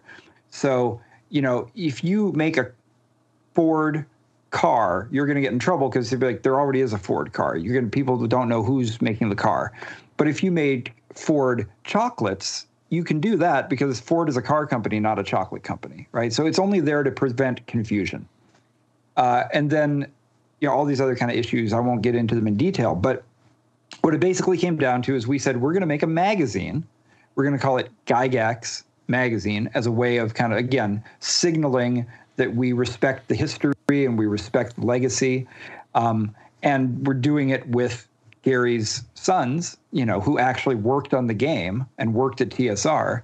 Uh, and we figure that's, you know, pretty legit. And when it comes to trademark, you can go and you can register it with the trademark office like I did for TSR, and it really locks you down. It costs money, but it locks you down. Or you can just assert your trademark. You can just put a little TM on it that says, I haven't registered this, but I'm telling everybody, look at me, I'm using it in commerce. So for Gygax magazine, we put a little TM on it and we just said, we're just asserting the fact that even though this is, you know, the Gygaxes making a magazine, um, we want people to know we're trademarking this. We haven't filed it yet, but you know, we consider this a trademark. And then a dispute came into play because uh, there's another person who uh, has some rights to Gary's copyright to some of the stuff that he actually made, and who has yeah, that's as much as I'll say about that. Uh, and this other person kind of came along and said, "Well, I don't want you making Gygax magazine." And we said, "Well, tough toenails, you know, because you know, here's the law: there, your, your right of publicity does not exist in the state where you live, so you can't use that. We're not using any of Gary's copyrighted material. We're never claiming the rights to any of his work. We're simply using the name that belongs to Luke and Ernie. This is their name." And we're calling a, a magazine that. And um, long story short, we and this other person went and tried to file the trademark, even though we already existed. And I'm like, oh, that's easy. I can stop that. I'll just tell the trademark office, look at this magazine. It already exists. Turns out nothing's that easy. Everything costs a lot of money, costs a lot of lawyers. Uh, the short story is we could not afford the legal battle that would have ensued to basically defend our trademark. So, in order to defend our trademark from somebody else who was trying to use it, we would have had to spend money that we did not have. I mean, I'm talking money that I don't think I've ever seen in my life as a, as an individual person. Um, And this other person had very deep pockets. Uh, so we couldn't afford to fight it. So eventually we just made a settlement and we said, okay, we're going to stop calling it that. We're going to stop using the name. Uh, why don't we just like agree to go to our separate corners and do no harm to each other? And you know that was kind of that. Basically, we just couldn't afford to uh, defend the legal battles we would have had to defend in order to keep the thing going, and we felt like at that point it it it, it just. It, we, we wanted to go do the next thing anyways and and luke and ernie basically had to leave uh, the company because they didn't want to get tied up into any of the uh, agreements. They didn't want to sign anything, which I think they were a thousand percent right to do. Um, and so, without Luke and Ernie as part of the magazine, I, I didn't feel right calling it Gygax magazine anyway. Right. And I didn't feel right continuing to try to do that. I said, let's do a new thing. So, um, since we were kind of ready to go on to the next thing, I was like, let's let's do this other project we've always wanted to do, which is to revive Top Secret. So that was what we did. So maybe you can And I go. think in- I just got. I think I just did that legally without violating. I think I didn't say anything disparaging. That's okay. No one heard it. So the good news is no one listens. Yeah, to no one- There's, there's only t- yeah. There's not doing me. Don't worry about it. No one listens That's, to all- this that's, podcast. that's probably the most I've ever talked about that since it happened. So yeah. oh, Well, we all right, we got a that. scoop then. That's yeah. right. Well, and in fact, people are commenting. Thank you for telling this important story because I think you know, for the casual person who's not the inside baseball, and you know, we would we didn't know it. We saw it, it was there and it disappeared. It's like, oh, it's too bad. Not some of the the stuff there, and um, you know, and then it's con- confusing again for the layman, for someone who's, well, how did you revive Top Secret? Top Secret's a you know a classic game. It's, how, you know how did how did that happen? So you know, that's where know, the I've- confusion comes. I think for some I'm folks. very, I very much do not want to become the guy who goes and just gets old uh, names and revives them. So that's probably the last time I'll do it. Uh, but the thing is, so I mentioned right that Top Secret was one of the first games I ever played, and if I'm being honest, I'm going to be a little bit blasphemous here. As a kid, I liked it more than D and D. It was actually my favorite game. All right, hold on. We gotta. Hang, no, I'm just kidding. It's, you're, you're good. No, it, and, and know, I love I Top love? Secret. you know what I loved about it as a kid was that I didn't have to learn anything about the world. I'm like, it's the world I live in. If I want to know how to do things, I just look in the encyclopedia um, or read the newspaper um, or other things that happened before the internet. Well, what I And, loved uh, about it, just real quick. Yeah, please. Um, you know, it wasn't D and D; it was real world, and it exacerbated the best laid plans of mice and men. You'd always because every mission was a stealth mission, or it tried to be, and we were kids, so we were always. I still remember. I'm going to bring my Bernoulli Street Sweeper. Like, wait a minute, you're in a, you're in a stealth mission. Why are you bringing Bernoulli Street? Because it's cool. And they, the other guy's got a rocket launcher. Because you knew no matter what the plan was, just like you know, it's so someone's going to go. That's it. I'm going in. Like, no, you can't go in right now. They're going to, and and it just fell apart and shenanigans, and it was just a lot of Yeah. fun. You weren't you weren't the A team. You're not supposed to be the A team, but they gave you all the stats for it. So, and, you know, as a 16 year old and younger, you always went to you look at the table list, and and and again, this combat system was good as all percent. Like that's cool. I want that. And you're like this armed assault thing, which was not the intent of it. It was, you know, No. again, they had, so it was just great. It was, and it was so it was so non much fun to do it, right? right, exactly. Blow everything up, and you know, we didn't we didn't know about Twilight 2000 when it came to like blowing things up with modern weapons.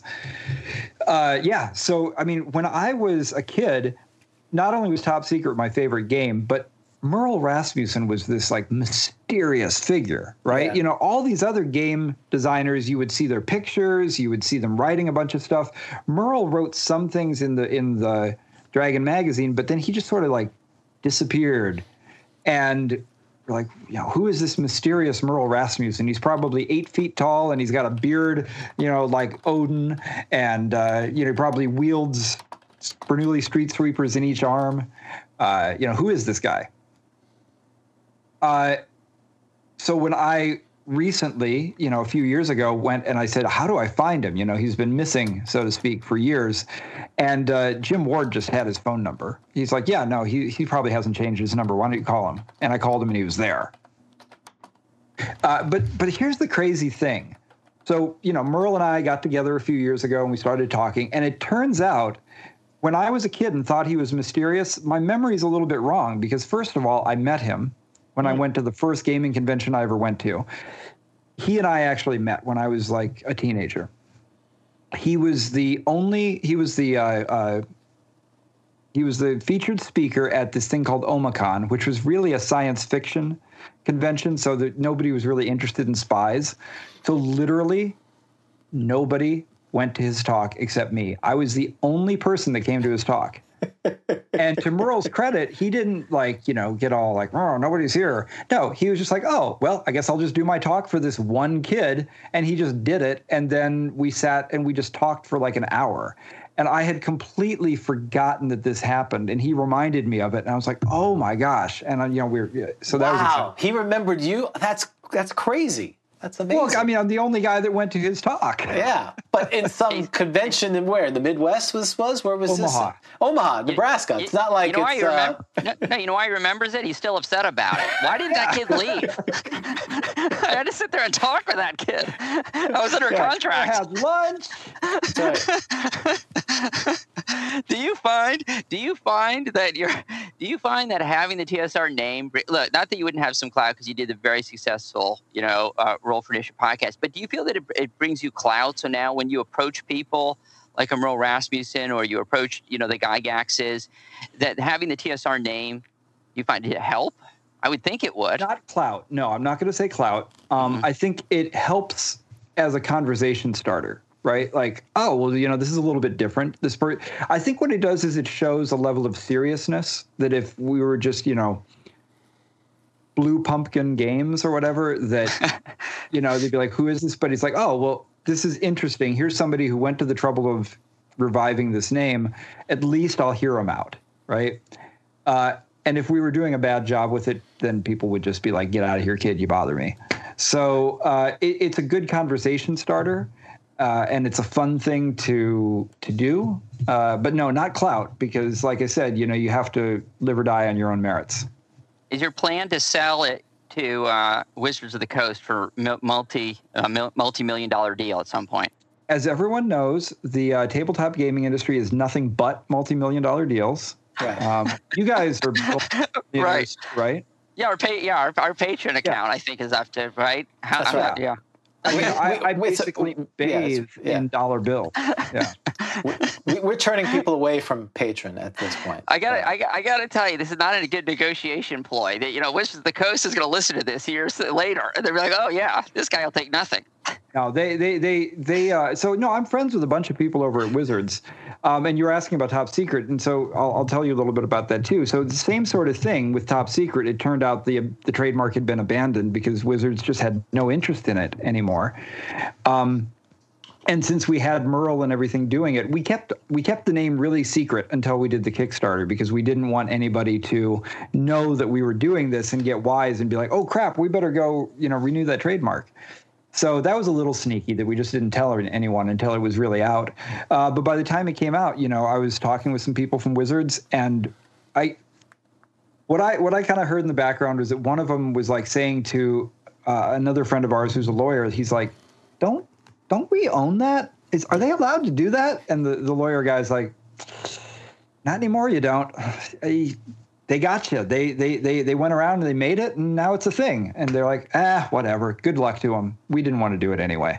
Um, so I mean, we're we're not, we're not treading on their ground. Wizards, big number one business is Magic the Gathering. That's what they really are. They're the Magic the Gathering company. Yeah. And now they've done such a really. I'm, I'm just gonna. I know you guys mostly talk about first edition stuff, but they've done such a good job with Dungeons and Dragons, both in terms of finding a way to make old school and new school players at least not incredibly angry. You know, at least you know fifth edition has been a little bit of a good thing for that. Uh, but but from a business perspective, they've really figured out how to get this thing working as a business again. Uh, so they're so busy with that. The last thing in the world they want to do is to go around and do some piddly ant, you know, bringing back, you know, one of their smaller games. Uh, like if you guys know Mark Hunt, who's doing Gangbusters now. Oh, really? No, I didn't know that. Cool. Yeah, No. I mean, get, yeah, Mark Hunt. Uh, everybody should check it out. So Mark Hunt, he's a really good. Uh, he's another grognard from back in the day, and his personal game was Gangbusters. Same way mine was Top Secret. He just loved it so much, uh, and he went and you know scared up the guy who originally did Gangbusters and said, "Can I get your blessing to do a new one?" And he is doing a new version of Gangbusters that is really, really good. Um, and you know, Wizards basically they're not sitting around saying like anybody do what you want, go take our stuff. It's not like that. And I do not encourage anybody to try to do Gamma World or Star Frontier because I guarantee you they will come down on you like a sledgehammer. Uh, but in in this particular case, you know, we were doing something that they were not interested in. We did it legally. We, you know, we dotted all our I's and crossed all our T's, and it worked out. But we're not trying to create a game company to sell to somebody else or anything. This is supposed to just be something to make games and have fun. Well, and, and these, you know, these games had merit not just from a nostalgia value. They were good games and they need to be revived. And I agree with you, Jayson, that I'm glad there's a fifth edition. And I hope 30 years from now there's a ninth edition. Because if not, there won't be a D&D. People are not going to just play uh, first edition forever, or second, right. whenever you came into it. So it, it, has to be evergreen and it has to change. And, and I think fifth edition, you know, my son, he's 18, my youngest son, um, he, he, plays first edition with me, but he also plays fifth edition with his friends, and, and it's and it's a good it's a good game. I mean, but to me, the the challenge is when people don't revive it and they just sit on it, like you know whether it's Star Frontiers or Gamma World or any of these other ones where you know they, they were part of our childhood and i think they're good games uh, you know if, if, if you have a plan for them that's great if you're just holding them for some ip that you're going to deal with later that's when it's unfortunate. So I, I, I, sometimes I agree with it, but I remember, you know, years ago I was always really upset because a lot of the classic arcade video games were like the companies just wouldn't let anybody do anything with them. And they'd come down on people who were making MAME versions and whatever. And i was like you're just sitting on it. But now these companies are coming out and they're doing really cool new stuff with them like the new intellivision or uh, whatever. So you know sometimes it's nice to see them come back and i and i respect their need to to do that. And i love star frontiers uh, but i've also been playing starfinder a bit and it's pretty fun. So and if i want to play star frontiers i just will. I'll just get star frontiers out yeah, I think the challenge is like you, have talked about it 10 years ago on Roll for Initiative is finding these books. They get harder and harder to find. Yeah, you can find them on Drive Through RPG and you can do yeah. some other things, but it's not the same of having the physical book and, and, and, and, and in a format that's, you know, there's still, it's not the same quality. It's close, but it's not the same. Oh, I don't even think it's close. I mean, I'm going to show you right now it's not close. All right, it's not close. Here's a real rule cyclopedia, which is beautifully done. The paper is, you know, really easy to turn. It's nice. And then here's the reprint for the Rule Cyclopedia. It's like half again as thick because it's got this like nasty new uh, paper. The, the, the, original, absolutely. Yeah, I, I, I was yeah, going to get I mean, that one just, and I didn't because, but this costs a lot more than that reprint. Well, the nice thing is this reprint. I can. I don't worry about it. I just flip through it, and there's a, I, I don't care what happens to it. It's a reprint. Yeah. I'm not going to do that with the original. So you know. Do you know when the decline in the quality of books came? Uh, yes. Unearthed, Unearthed Arcana. Oh no no no no the no! Glue, I thought you, the I lack thereof. So so printing is something I really love. We're currently my wife and I are looking to uh, try to move out to the countryside a little bit, somewhere we can get like a shop or a barn because I want to reproduce an old printing press in there. I want to start getting that equipment and start making things the way that you could have done back in the day. Uh, because it, it's just the, the the whole process of making a high quality book or magazine just doesn't really there's not a demand for it anymore. Could you and you've pointed out your shelf, you've got some things off there. Could you uh, tell us some of your most prized possessions. And now, of course, we're going to be asking for your address as well. You need yeah. to know that. but so, so you obviously, it, it's a great looking shelf back there. You'd mentioned some of the things you have on there. What, what are some of your most prized possessions? I'm going to have to stand up and walk around to grab a couple things, but I'm going to no get worries. one. Yep, absolutely. Please. That'd be great. So, I'll just pull out some of my favorite things. So some of my favorite stuff is my collection of international wargamer magazines that, that Gary used, Gary Gygax used to write for before he got this idea to play Dungeons and Dragons. Very cool. Um, so you'll find a bunch of articles by uh, Gary Gygax. He that's, that's the thing. He was so prolific. Nobody worked harder than Gary Gygax. That's why he did what he did. Not because he was the smartest guy in the room or the best, even though he was, by all accounts, like the best chess player anybody's ever met but because nobody worked harder than this guy. Yeah, find the, his everywhere. How quickly he turned out things like the DMG is amazing. I mean, that's like a life's work. It seems to me. Anybody would be proud to have that as their life's work, and yet this guy's work ethic was so serious that yeah. Um, so that's some of my favorite stuff is old things like that. Um, uh, let's see here.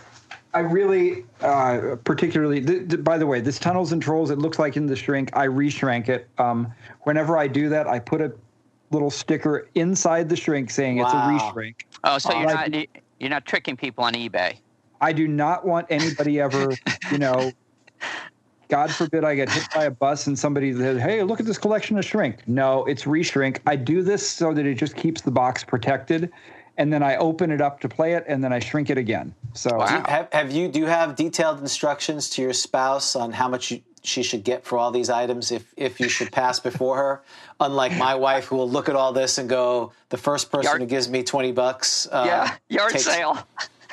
she looks at your stuff and says yard sale. Yeah, I mean, I, I think you saw when we talked yesterday. I, you know, I play guitar, and I have guitars, and she would give them all away for fifty bucks, and you know, my It would less- be like it'd be the sign in the corner that says estate sale with the arrow. and She finds all your stuff Yeah. in the yard. if you'll take these Gibsons, please do because they're in the way. I, 'cause Bring a this- truck, this is- you can have them. This is my yoga room now. Um, Yeah. So I don't know if you have d- detailed instructions. Uh, who, for who that. is this Les Paul, and why did he write all over this guitar? Yeah, that's right. Exactly. I don't know. He's, he, the first This signature guitar's model. worthless. Somebody scribbled on it. Yeah. Okay. Yes. Exactly. She would. Uh, I mean, she she'd probably go to eBay, but she'd just look up the first Les Paul, and she'd either ask for fifty, you know, five fifty five thousand or or three hundred dollars. She would know the difference. So. Why would you think this is valuable though? I mean the spine's missing. You know what I mean? It looks like junk, doesn't it? Yeah.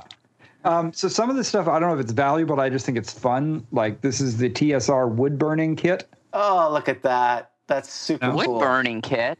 Yes, you can you can make Are your you- own pencil box. Wait, what does wood burning mean? What's the burning and what's what's the burning part of it? You I don't etch know if it you can with. see the little picture of somebody trying to burn things Yeah, there. it's with like the, with the hot iron, so you can make. Oh, you make pictures. The burning Yeah, puts yeah. designs on it. Exactly. You need to get Okay. out more, Dan. Age, ages four and up. I'll pick a couple more random things. So um, I think you know people might know the card game Nuclear War. That's Yeah. a lot of fun. And you know, there's like this earlier version Oh, that's a lot smaller. Um, but then there's the oldest version that I'd ever seen, which is this white box version. Wow, of look Nuclear at that. It's a white box version of nuclear war. But then I like the brown box version. out, this is this is the oldest one I'd ever seen. I saw, you know, I used to uh, play this over at Ernie Gygax's house because this is just his old version, and he would just, not this one. I got my own copy, but he would just pull it out, and I was like, "That's it. That's the oldest." Wait, turns out there's an older version. There's an older version from like 1962 or something. So Wow. those Okay, wait, you got to stop right there because people always do stuff like that. Like, yeah, I was over at Ernie Gygax's house and he pulled out. How does that happen? I mean, how do you end up at Ernie Gygax? Were you working on the Gygax magazine? You would, you would yeah, hang out? Yeah, okay. yeah. I mean, like I said, I just knew Luke and Ernie from gaming conventions. Uh, but then once we started working together, then you know, I whenever I was in Lake Geneva, I would be hanging out over at Ernie's and stuff. I mean, you know, we're all everybody's just a gamer. I was just about to ask you that because that's what they say about Gary. Gary at heart, he was a gamer. He liked to game, and like I didn't realize that he. I was a war gamer, and I didn't realize he'd done Alexander the Great war game, Avalon Hill game that I had played, and it's a Gary Gygax game. Do you have? Uh, I was just looking to see if I had it. Um, Did you know that that's that was Gary? Mhm. Was, was, was one of yeah I did not know that I mean so I was doing playing Gary Gygax games before D and D which is interesting or before I knew about D and I'm going to show you something that's not gaming related, but it's it, for some reason it's here and it's one of my favorite things. How about three cans of mint unopened Billy beer? Ah, Billy Beer from Billy Beer. wait was that for Bill- was that Bill- Billy, Billy Carter? Billy Carter. Oh my gosh. Wait, that's a strange story. What's the story behind that? He was an alcoholic, wasn't he? Something like Oh. that. Heck yeah. Yeah, yeah. But was that his beer? Like, did he do the brand? Yeah, he he made this beer. Um, That's ironic, I've never, isn't it? I've never had it, but by all accounts, it's one of the worst beers ever made. He himself. Could be There our was a famous thing where somebody was somebody was interviewing Billy Carter, and they're like, "So you, I see you got a lot of Billy beer. How is it?" He's like, "This stuff's terrible. I hate it." Not a good salesman. it didn't do well. It Billy didn't. Yeah. Beer. It sucks. There you go. That's awesome. What is your what judges? What's your favorite Judges Guild mod? You mentioned that you got some ju- some Judges Guild models back there. Yeah, you know, I don't know. I've got more than I've read. I mean, Mm-hmm. I like using City State of the Invincible Overlord just because it's such a good uh, city to use. But Uh-huh. Yeah. I, honestly, I'm not that familiar with a lot of the different actual adventures. I found them kind of dense and difficult to run. So that's one of those. I think everybody has a certain amount of things on their shelf that they just have and they've maybe read, but they've never played. Do you have a favorite magazine adventure? So from Dragon or White Dwarf, did you ever run those? Oh, I, yeah, yeah. I mean, Baba Yaga's hut. Mm, mm-hmm. I mean, that's just the honestly, that's one of the best adventures ever written, whether it's in Dragon Magazine or anywhere else, just because there's so much fun going on. Mm. Do you think? What do you know about Roger Moore? And my understanding is Roger Moore is he, he's left the industry. He doesn't have much of an interest in return. Roger Moore for me is this is number two after Gary. I love Roger Moore. I love his point hmm. of view articles from Dragon Magazine. Do you know anything about Roger Moore? Yeah, I mean, we reached out to him to see if he'd be interested in being involved with Gygax magazine, and like you said, he kind of just sort of left the industry, and and and that's fine. So I don't really know what he's up to right now, but a lot of people, you know, when they're done with the gaming industry, they've got other things to go on and do, and that's you know, Yeah. So, so Dan, before let's get a couple of chats because then I want to talk to Jayson about what um, TSR is working on now because he's got some. Thank you. um, Yeah. sneak Let's talk about sneak preview stuff. So, just a couple of things from the chat. You know, you mentioned about republishing thing. Uh, John asks, "Have you ever thought of trying to work with WotC or Wizards of the Coast to reprint some of their older properties? Would they even be interested they're- in that?" they're doing you know everything on Drive Through RPG. You can pick stuff up there, so But, but the higher quality, like you were talking about. You know, Well, I, I think I think uh, right now it's just best not to poke the bear. You know, kind of let them do their thing and don't try to make too much of a thing out of it. You know, we've had a nice kind of uh, relationship where we don't do anything to challenge any of their stuff, and we don't try to get involved. So. um, uh, do you have any tips for people who want to start a podcast? I mean, you know, we've, we've got some of our patrons, they, they're doing podcasts, and some of them are solo things. You know, we're a duo, you've done it, you're in the industry for a long time. What, what are the top advice that you'd give people? Uh, number one thing is don't spend your time worrying about equipment at the beginning. That's like I think the most common thing people do is you spend a lot of time going, "What's the perfect microphone?" or whatever. And it honestly, yeah, that's fine. It's important, but um, I mean, obviously, the, the the main thing for a podcast to be is it's got to be something you're passionate about because you're going to be spending so much time on it that if you don't truly care about it, you're going to give up.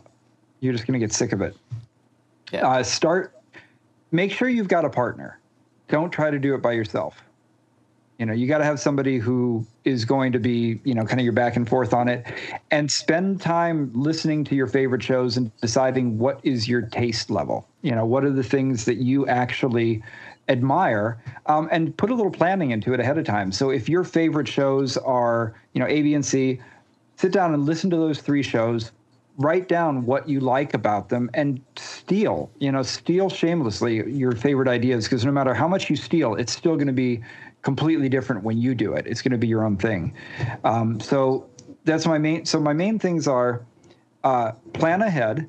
You know actually hold on i'm going to turn off my little uh, notifications here because one of my other podcast uh, partners is trying to bug me. Um, so so plan ahead you know actually have some idea of what it is you want to do because when people listen to your show they're listening to be informed or entertained. They don't want to hear what did i have for breakfast this morning? They're they're not your personal friends. They don't need to be caught up that much. Give them something valuable. So it's fair to say if they listened to our show and did everything opposite, they would be good. Hey, there's two of us. That's yeah. uh, no got i mean that yeah down. just try, try to use you know try to use your time wisely. Try to fill try to respect the fact that your listeners are here. Uh, they're giving you your time to listen their their time to listen to it. So respect that and give them something worth listening to. Right. um, but then the other thing is the most important thing with a podcast more than anything else is just be consistent and predictable. Like if you say you're going to come out every week really do it if you don't think you can stick to it make it bi-weekly make it monthly but be predictable because if people are expecting your show and it doesn't show up eventually they're just going to get bored and they're going to wander off and it's really hard to get them back so just be consistent and predictable yeah, and and we've that's one of the things we've tried.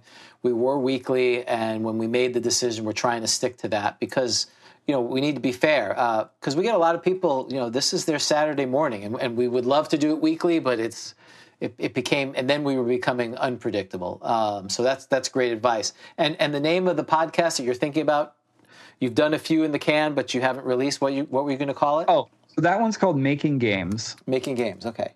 Yeah. Um, but like I say, so I've done the first, I think, four episodes. So I, the first person I had on was Lee Gold, the who creates who created Alarums and Excursions, the first gaming zine in history, and still does it to this day. Um, and then you know, I had like Keith Baker and um, Satine Phoenix and uh, Stefan Pokorny.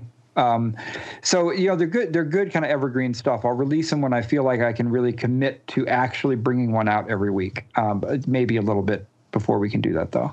Okay, and so um, you know one of the things is is again uh, New World Order came out, and but you know you're, you're not to your point. You're not stopping with this. You've got other products. So and you were willing to share some of them. Well, so what are you working on right now that you'd be willing to Cool. share with So- our audience? Yeah, let me see. I've got some stuff laying around here. So, uh, for anybody who doesn't know, this is the new top secret. So, the first one, obviously, was just called Top Secret. You know, we got this cool guns and everything on the cover, all laid out like that. And then, you know, the second one was Top Secret SI. So they did a really cool thing at the time where they didn't call it, you know, first edition, second edition. It was a new game. Top Secret SI is a different game from Top Secret, but it's still, you know, got the guns and got the kind of stuff going on. So this new third edition is Top Secret NWO, New World Order. So you can see we've got sort of a visual consistency to back then, but it's a completely different game. Um, and the stuff that you get in it, let me just pull some of it out here. You know, we really, I try to pack this thing full of stuff. So we've got uh, you know, this nice Games master screen, administrator screen. Yep, nice trifold administrator screen. There's uh, go back to the kind of printing thing. Like I'm very proud of our character sheets. I know that's a silly thing, but I really Oh, love our character sheets. They come on a nice gummed tablet that you can kind of tear off. Uh, when we were making these, I wanted them to really feel like something that you found in a file folder. So, like I scanned old file folders. I actually, when when we made the character sheet, I then took it and I bought an old analog uh, Xerox machine so I could Xerox it a bunch of times and make it properly distressed, not some Photoshop, not some Photoshop filter, an actual old Xerox. Cool. Um, you know, it, it comes with a first adventure, you know, all ready to go, full of you know great stuff in Riga. Um, so we really try to fill this thing full of useful things, um, even little uh, punch out chits. You know, it's it's really trying to give you a full box set experience. Um, so that's the thing. Obviously, you can buy right now, and uh, there there was also a, a hardback version of it that was only for Kickstarter backers uh, which I probably have laying around. But anyway, so that's the kind of stuff that's out right now. But uh, the most important thing is to keep having adventures and new stuff. So um, we have a couple of adventures that are. Uh, in the can that we're getting finished in like terms of you know full sized you know looking like this kind of things uh, one of them is uh, oh my gosh, I'm forgetting people's names that have done things. Well, I'll just say about one of them. So I mentioned Top Secret SI. That so Merle Rasmussen did the first Top Secret. The second one was made by Douglas Niles. So Oh, yeah. he's now he's back now as well. He wrote uh, one of our first adventures, a thing called the Durand Line, where you get to go have an adventure in um, Afghanistan, um, working with in in the Hindu Kush, which is really cool.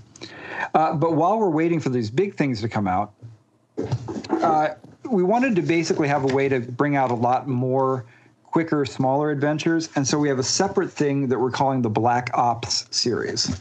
And I have the first, I have a box of the first ones here. Wow, straight out of the box. Cool. Um, so this one, it's called the Drop. And uh, you can see their digest size. This is actually just the covers. The uh, full copy is sitting in the. I was rushing around trying to find it this morning and I couldn't find it. But um, anyway, so with the, with these um, digest size ones, they're a little bit smaller. We don't put as much artwork into them, and the covers are always following kind of a consistent thing where you have like a different person on the cover, but we don't try to create a whole scene. The point of that is we want to be able to bring them out quickly and sell them for a low price, like under ten dollars. Uh, so that first one uh, we're going to be putting on sale this weekend, and then we have a few more kind of coming in quick succession after that. Uh, other things that we're working on with Top Secret, uh, I'm really excited about the fact that some of the gamers who have been playing the game have now become contributors to it. Uh, Scott Congable is the, I think, like the uh, the number one player of the new game, to the point that he's had a campaign going since day one that has gone way beyond anything I've done in my home game. Because I usually play at like conventions and one shots and stuff. So he knows so much more about what level progression should be like, how skills should advance, everything else, that he's now written a whole book um, basically on you know tradecraft and extra stuff you can do uh, that we're finishing up right now with him and then nick seidler is working on an equipment book that should be out probably around january uh, and then we have some other little accessories and stuff like that to make the game uh, a little bit faster and easier to play as well so uh, it looks i think to people like you know i've definitely had questions like okay so top secret where's the new stuff like you still exist what's your deal you jerk and uh, you know, we're working really hard on all of these things. Probably should have just done one at a time instead of getting them all ready to come out at once. But you know, it's kind of the way it is. Well, but the game itself is, okay. I think, still tons of fun to play. You know, as is, um, and there's a lot. There's a very active Facebook group. Um, if you look for Top Secret New World Order, where people have been putting a lot of uh, additional fan base material as well. So, is it more? Uh, is it a, a natural evolution from first? You know, the original, or SI or is it a hybrid? You know, because for folks who like I've played the first one, I never played uh, the second one. What's going to be the difference? What's going to be the same? You know, that kind of thing. Just yeah, you know, since we were talking before about you know, would you would should somebody bring back you know Gamma World or Star Frontiers or whatever? And those games, you know, you could basically play the first edition of Gamma World, which I still do. It's really fun. It doesn't really make a huge difference if you're playing it in the year 2020 or 1980, right? Because it's about this fictional right. post-apocalyptic world that could happen whenever. But Top Secret is set in a contemporary setting, so you kind of have to do a new version every so often. Because if you play the very, if you go and play the first edition of Top Secret right now, the rules are good but all of the technology, all of the world events are just way out of date. Right. So if you're going to play that, you have to play it in basically a 1980s Cold War setting, which is super fun. But if you want to play what's happening in the year 2020, that game is not as easy to play for the year 2020. So that's the first big difference is that everything in Top Secret now is for the modern world. Like uh, obviously, you know, computers and internet and all these kind of things have a big role to play. Uh, but the rule set is completely different too. So the the reason we felt that we wanted to do it that way is first of all that Top Secret and Top Secret SI are completely different games. So there was a precedent that had already been set for just doing a new system. But the other one was I mentioned before that there's a difference between trademark and copyright.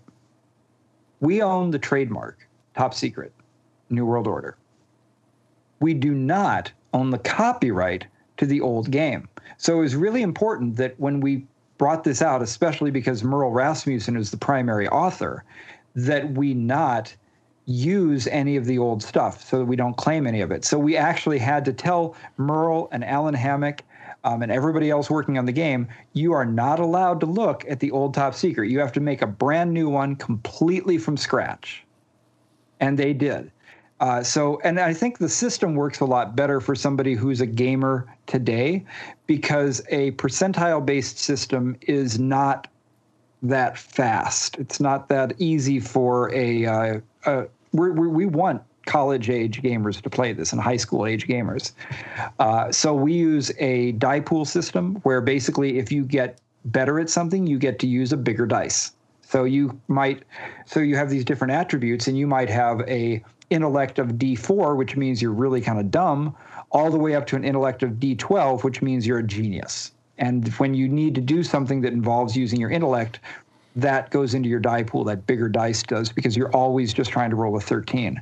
So it's a very simple system. You're always trying to roll a 13. You have a certain size of dice to roll. Did you do it? Yes or no?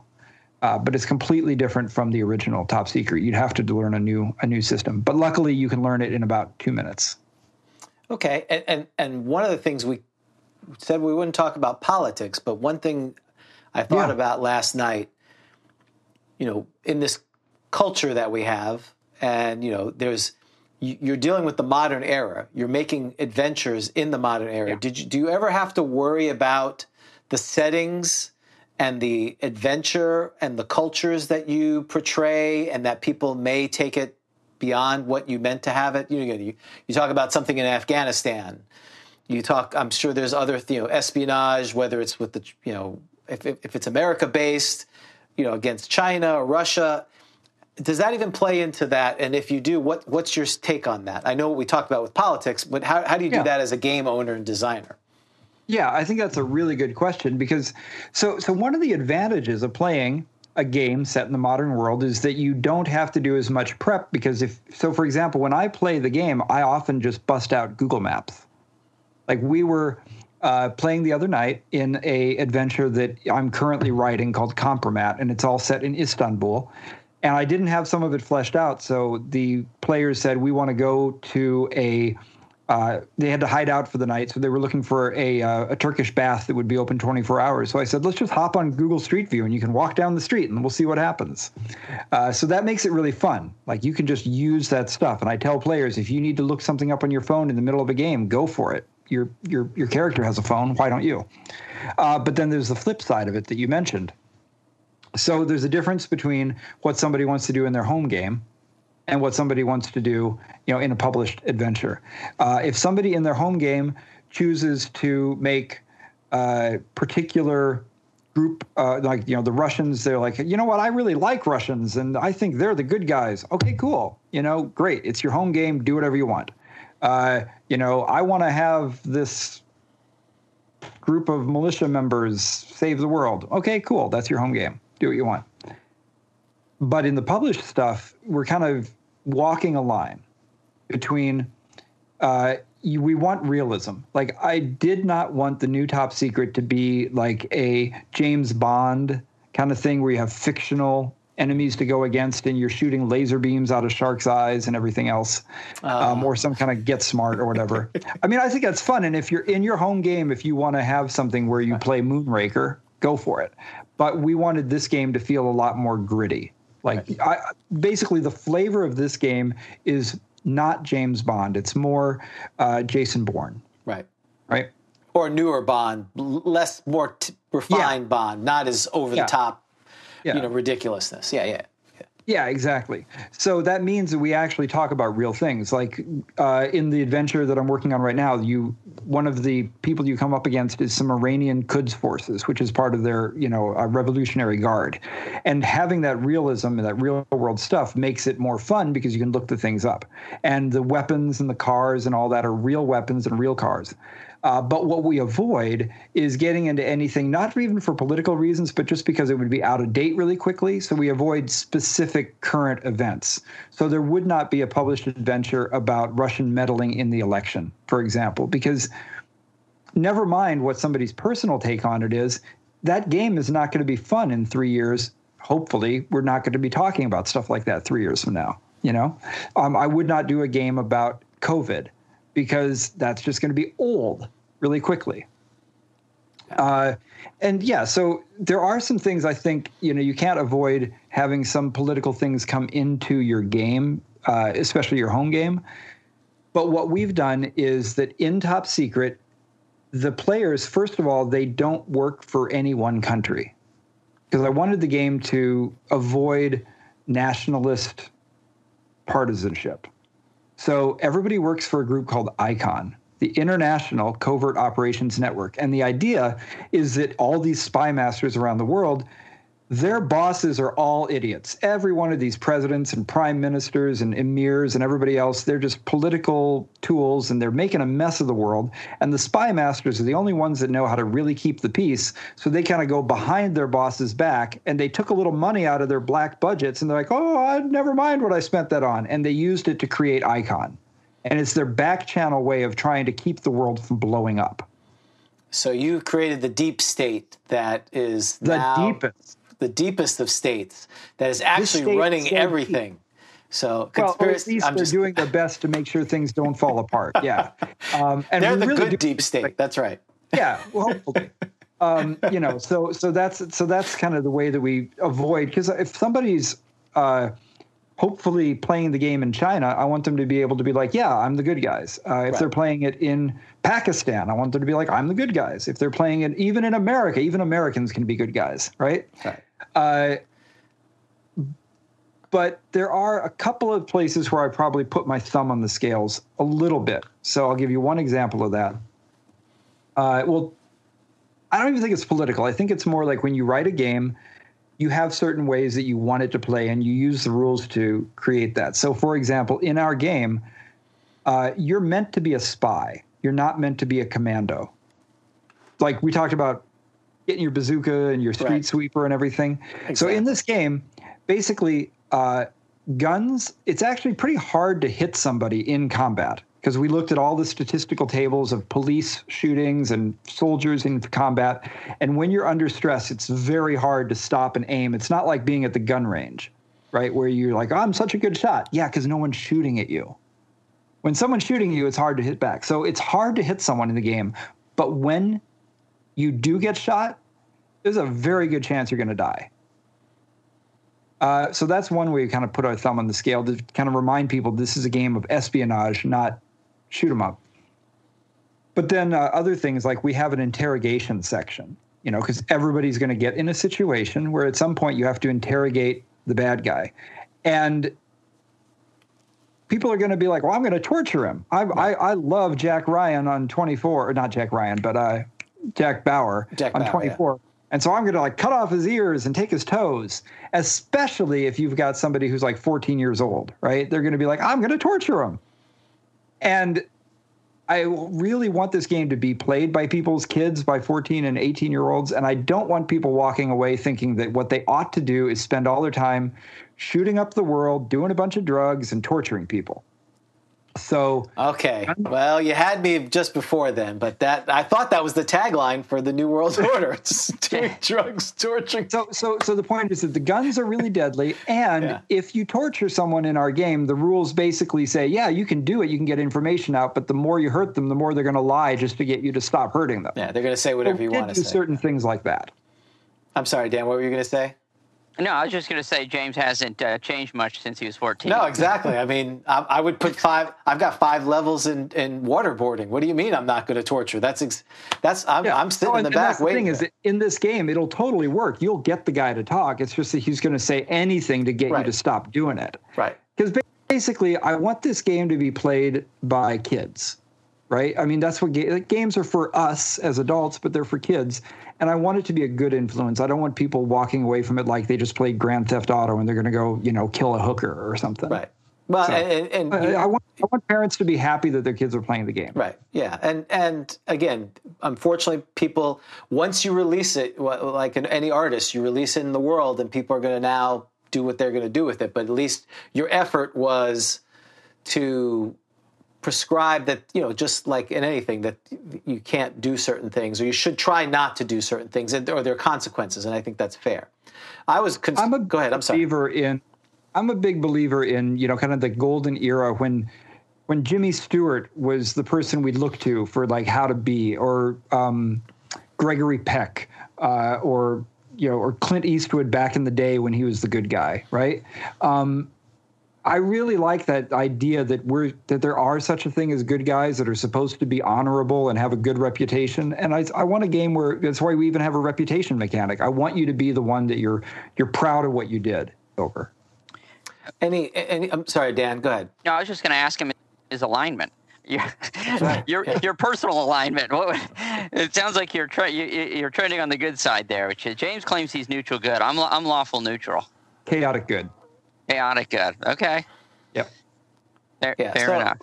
So uh, yeah, the other part was you know unfortunately we deal with a lot of cultural what- what is perceived as cultural appropriation. Yes. Or some of that too. That's that was the other part to this. So I'm not really have glad you. Yeah, I'm really glad you brought that up actually, because that's another thing that um, I find it super frustrating when somebody puts out something that they just don't know about.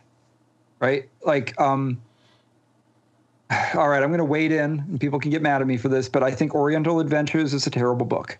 oh know. my goodness, you're gonna have there's Menion's not on. He would. Uh, and, and I would argue it's not terrible, but go ahead. I want to hear your Yeah. point. Well, basically, it's terrible because not because it tried to be. The intention was really good, right? Like all good intentions and tons of research. But at the end of the day, it reads like somebody looking from the outside and exoticizing something. And it just, you know, kind of is like, ugh, it's just. I always think of it this way. You know, like the concept of stolen valor mm-hmm. in the military. Like if you have spent your life, maybe even if you're a combat veteran, you've gone through things that other people can't understand, and you've done things that you, you've worked so hard and you've earned this badge that you've earned these medals you've earned this uniform. And if you see somebody just kind of wander in and be like hey i researched all about vietnam. I'm going to pretend i was there you're you're going to punch that guy in the head right? Stolen valor. He's he's basically pretending to to know you when he doesn't. Um and while i think you can write a good military novel if you've never been in the military i'd rather read one that was written by a navy seal than somebody who you know dodged the draft right and so it's the same kind of thing if i'm reading about something that's got a lot of cultural references in it all things being equal, if there's the opportunity from somebody who's actually from that culture to write it, I feel like they're going to do a better job. I'm not saying nobody else can do it, and I'm not saying they shouldn't, but I'm saying that, like, if we write something that's based in the Middle East or that's based in China or whatever, at the very least, I want somebody who's from there to read it before I put it out and tell me, how does this read to you? Did the names that we use make sense? Were we mocking things when we should have been treating them seriously? Were we being too serious about things that are actually goofy and fun? But the best thing is if I can just get somebody who's actually, you know, from that culture to write it in the first place, then I know that it's like, okay, at least that perspective is going to be better. And then as a player, when I pick it up, I'm going to feel like I'm getting something more authentic. So um, I think with a game like Top Secret, you've got to include all these different cultural references because otherwise it doesn't feel real. I just think you now that we have the internet and we have gamers from all over the world, why don't we go ahead and get involvement from the people who actually know the stuff really well and have them be involved? Oh, it looks like it looks like I faded out here. Yeah, I, I, I think you know OA is a, a, product of its time, and I wasn't a huge fan of it at the time, just because it was already devolving the game. You know, that's post Unearthed Arcana, the book that shall not be named. That's all one one point five to me. That's AD and D one point five. It's a and and I had the same. You know, two E was not my game, and this all felt moving towards it. I, I think it, it, because it's a product of the time. I mean, they did have testers from uh, uh, Japan, and you know the the issue is. I don't take it as seriously. Just like D and D is an amalgam of Western civilization, I don't sit here and go, "Well, they didn't stress Greek ancestry as much as they did German and Northern European. It's a game, and it's not. Well, a I, am not mad about it. I, no, I, mean, I understand, not... but there's some people who are viscerally they, they're they're asking for it to be removed and pulled from history. And to me, that I, don't believe in going back and throwing things down the memory hole. I think that's stupid. Um, you know, I mean, can you imagine if think of all the times people tried to take uh, Tom Sawyer off the off the shelf. You right. know, it's like we gotta we gotta know about that. It doesn't mean we have to agree with it. It just means we gotta know about it. So don't take it away. Yeah, yeah. And there's context uh, to it, and and it, and for me, it provided at least some more understanding as a 16 year old. You know, and, and, there was a lot of uh, Oriental fo- uh, uh, filio at the time. You know, Shogun had come out, and all these. Everyone was obsessed with Japan in a lot of ways, and they right. lumped it in with China and yes, there is the American hubris of kind of lumping the rest of the world in kind of neat little boxes of, you know, this is Asia. and it's like, wait a minute, Asia's pretty diverse. You're you're kind of yeah. lumping everything in. And but it's a product of the time. Yeah, no, I, I, I agree with that. I mean, I guess what I'm thinking is that like it's really painful sometimes to go back and look at a lot of the stuff in pop culture from oh, that sure. time and realize yeah. just what a narrow viewpoint we had because there was like a one little group of people making everything, and so nobody had a bad intention. It's just like didn't know better, right? Yeah. Um, but it's kind of like if you take something like Oriental Adventures and you go and you say, I'm going to have it read by people in Japan. That's one thing, but being Japanese from Japan is a completely different situation than being Japanese American being an American who has Japanese ancestry. Sure. And so what happened was, you know, in the 80s, the 90s, whatever, a lot of kids, a lot of American kids grew up being teased and made fun of and mocked, or not even mocked, sometimes just, you know, put into pigeonholes. They're like, oh, you must be good at math. It's like, dude, I'm a person. I got other things I'm into. You know, I suck at math, actually, right? And I just think that that kind of stuff contributed to this narrow view. And now we got this really cool thing where the internet and everybody can talk to everybody, and sometimes they're total dicks to each other, and they should try to be a little bit more considerate of viewpoints and know that you know they're they're also talking to humans but the nice thing is we can now actually have people tell their side of the story, and I think it's better now. I, I have a question that's mildly related. What's your view of the monk? You know, I've never played a monk, and um, I think it takes a really good player to play it, just like a bard, right? Like you've got to. That was really, the next question.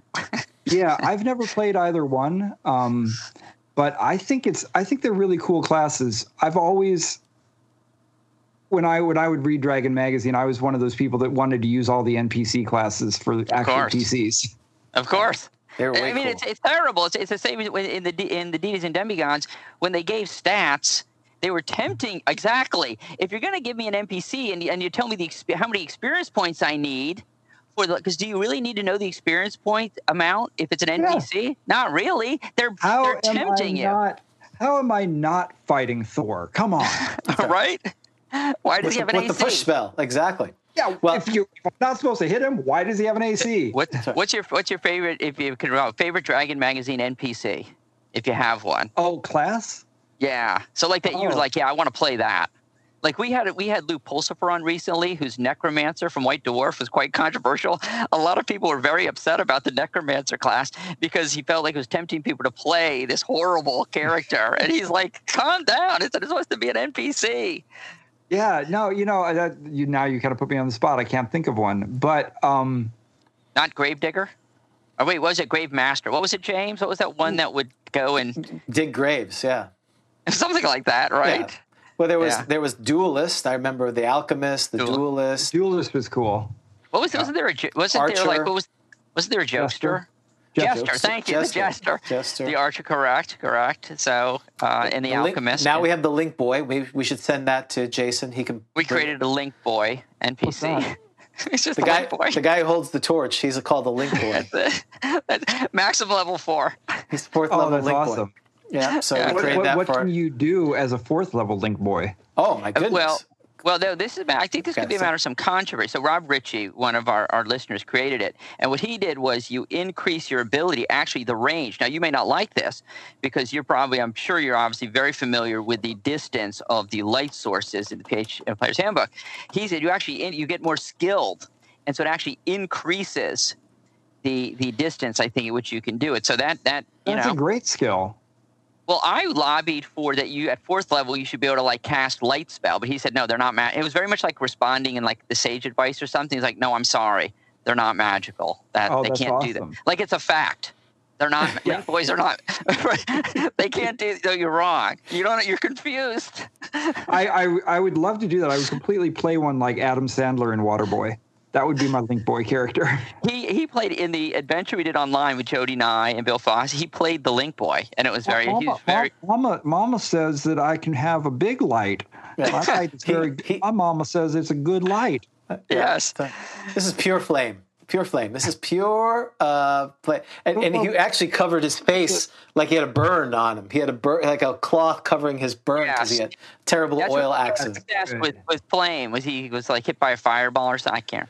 So, uh, uh, just real quick, Dan, one question from the chat that I didn't get to. Yeah. Uh, actually, Vic, the Scourge of the North, asked this. Since you're talking about classes, what class would you redo uh, from first edition, core books Hmm. only? Assassin. Okay, and what would you? Yeah, do? I, would you? it's really frustrating to me because um, in AD&D, it's basically written with a human bias and a good bias primarily. Like you can play demi-humans, but they've got level limits. They have these other kind of things coming into play, and you can play an evil character, but almost everything in the world is set up for you to be a good guy against the forces of evil, right? And so then and, and you can't even use poison unless you're evil. It's an evil act to even use it at all. And then you have this class that basically has to be evil, and they use poison, and they're supposed to go adventuring with other characters. Like I just, it, Yeah. it's it's difficult for me to play it well, and if I were redoing it, I would probably create it more like the assassins in Terry Pratchett's Discworld, the ones from the Assassins Guild. You know, it's an honorable profession. You're doing it for, you know, it's not something that you should enjoy, but you, you know, it's a job. You have to do this. Sometimes a person has to be assassinated. It's not necessarily an evil act. It's a political thing or whatever. Yeah, and what we learned was it's a shame the way they are written that way. They have to be evil because we I had not remembered their spying ability, which is very interesting too, right? And that, something that could be used and be a lot of fun, uh, not necessarily to go kill somebody, but just to infiltrate and get information. Yeah, you know what? I think if you're rewriting it, um, and you know, it's like a fun thing to talk about now. We're probably wrong in seven different ways about it, but whatever. If you were rewriting it, maybe instead of an assassin class, it would be a spy, because they could have these assassination capabilities, but focus more on the stealth and the the spying, and then you can have your top secret, you know, D and D crossover finally. Yeah, I, I think that would be great. What is your view? You know, James, I got to ask these questions. I'm sorry. Yeah, good. Gnomes, because we got to figure out if you're on the James side of thing or the Dan side of things. What's your view of gnomes in first Um, edition as, as a race? Character I- to play. I've never played a gnome. I love uh, the folkloric gnomes, you know, the Scandinavian kind of thing. And so if I ever did play a gnome, I'd probably be so obsessed with playing them as some sort of like Scandinavian druid that I'd never get around to adventuring because I'd just be like riding on a sparrow all day long. So, I Fair Why- enough. What's your views? What's your views? I'm I'm pro gnome. I love gnomes. Um, James is anti gnome. They're derivative of dwarves. They're don't need not. them. That's Oh, that so miscon- different from dwarfs. Thank you. No, a gnome is is is fanciful and and and mischievous. Thank you. And I mean, Terry again, Terry Pratchett. Go look at his gnomes. They are That's a, a that's a pixie. no, no, pixie. Play a pixie. There's no pixie PCs. Wow. That's that's there's a reason why because you don't need them. so James says checkmate. No, I mean I all all of the fey creatures, all of the uh, you know the wee folk and everything in- in folklore, they mix together so much. You know, so you can really kind of take it wherever you want to. Starting to create those divisions at this point is a lot of retconning. Um, you know, thousand year old mythology. I liked them when they were monsters before they were player characters. yeah, I think You know- they were monsters. Yeah. That's right. Fair that's enough. what they should. They Well, I mean, every everything's a monster, even humans. That's right. Well, they they, they didn't gra- they shouldn't have graduated. But uh, go ahead, Dan. Okay, and the last the last question I have: I, Are you a Lord of the Rings fan? And it's not my No. question really. I need to. Oh, so you may not. The next yeah, question no, is I've, real. I've read I've read everything except the Silmarillion. Blah, blah, blah. yeah, I haven't either. and um, I like the Hobbit best. No, there's nothing wrong. I think The Hobbit's great. James, you read The Hobbit recently, and you were surprised how much you liked it. Correct? I did like The Hobbit. I love liked The it better than Lord of the Rings because it's simple. It's Uh, I'm a simple man. I like simple I- stories. I like the, I like the books. I like the Rankin Bass uh, movies. I did not like Peter Jackson's movies very much oh, because I just thought they were they never turned the lights on once for the entire like 95 hours. So you know, so the question was going to be about Tom Bombadil. It sounds like you may not have love, strong feelings. I love Tom Bombadil. Yes, Tom thank Bombadil you. is one of my favorite characters in fiction. Uh, there should there should be more Tom Bombadil fanfic out there. Thank you. All right, there it is. Yep, he's on my side. Uh, well, you and know, if I like uh, gnomes, and I- I'm going to like Bombadil. Yeah. Yeah. I, I you know who you know who should have written an entire Tom Bombadil?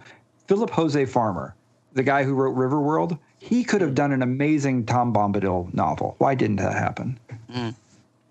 I think it. I think the the it answers itself because an audience of two. I'm sorry, three, four. Yeah. Stephen Colbert, Yes. uh, you guys, and who was the other one who who liked Tom Bomb? There's one other person. Everyone Is else there? was. There was know. another one who said they like. I, I'm not going to keep track of the Tom Bombadil fan club. That's oh, not my, Jim, Wa- uh, Jim Ward. I feel like Tom Bombadil must have been the thing that got all of those like 1960s acid tripping hippies into Lord of the Rings in the first place. That's that's like their spiritual brother. Oh, maybe that's what it. That's what it was. Yeah, he was very psychedelic. Tom Bombadil was. Yeah, indeed. Uh, all right, James. Anything else in the chat? Well, we have kept Jayson. We, uh, Pretty much, we've kept you for two hours. Which again, we're sorry if that. Yeah, was I got to way get my waffles. Yeah, you said he even said you're between me and waffles, and I felt bad, but uh, uh, but we, we said you, we're on as long as you want, and, and that's why when I It's thought he, fun. walked, he was going to get up, he, he was going to get that. But um, Another, again, I'm going to I'm going to plug one more thing. If if you go Please. to our tsrgames.com, there's a store there. Another game that we have for sale is called The Hunt. Um, and in The Hunt, you are it's basically uh, r- the Running Man um, Yep. as as a skirmish game. It is really good at conventions, and uh, there's going to be a new version of it in about a year. And we're selling out the last of these from the 1990s, the original ones. So check it out. Well, great, and that's tsrgames.com. So you can go Yeah. out there. Is that your preferred place to for people to buy the uh, game products? Yeah, that we we uh, we have a warehouse in Florida that ships things now, so they actually go out on time. Back you know a couple years ago, it was a little slower when they shipped from my house, so now it's pretty trustworthy. Um, so yeah, go there to buy stuff. Well, I wasn't sure if like DriveThruRPG or some other places to get it. you know. Yeah, you can get PDF versions of it, but who wants a PDF? No, I agree. I, well, and some like when we talked to Jody Lynn, we we wanted to ask her where where she get the most money, you know, for her books. Is it? She actually said uh, the you know the uh, Amazon, the Audibles is, is actually a pretty good deal for her from a from an artist perspective. So She's Look at the bigger. margin. She's bigger than we are. yeah, well, clearly, yeah, but still, same thing. We want to make sure you get the most money if you're going to buy it through Amazon or whatever, or third party. You may not get it as much as if they call through uh, tsrgames.com. Yeah, And, and um, also if you just want to get a bunch of free downloads and stuff and learn some more things about playing Top Secret, it's um, topsecretnwo.com. So New World Order. Well, and and if we do have a convention uh, in the springtime, we will. You have an open invitation. We would love for you to come on down. We'll kind of talk about that later if it happens. Come, come to Florida is what you're saying. Yes. Who, the- who wouldn't want to do that?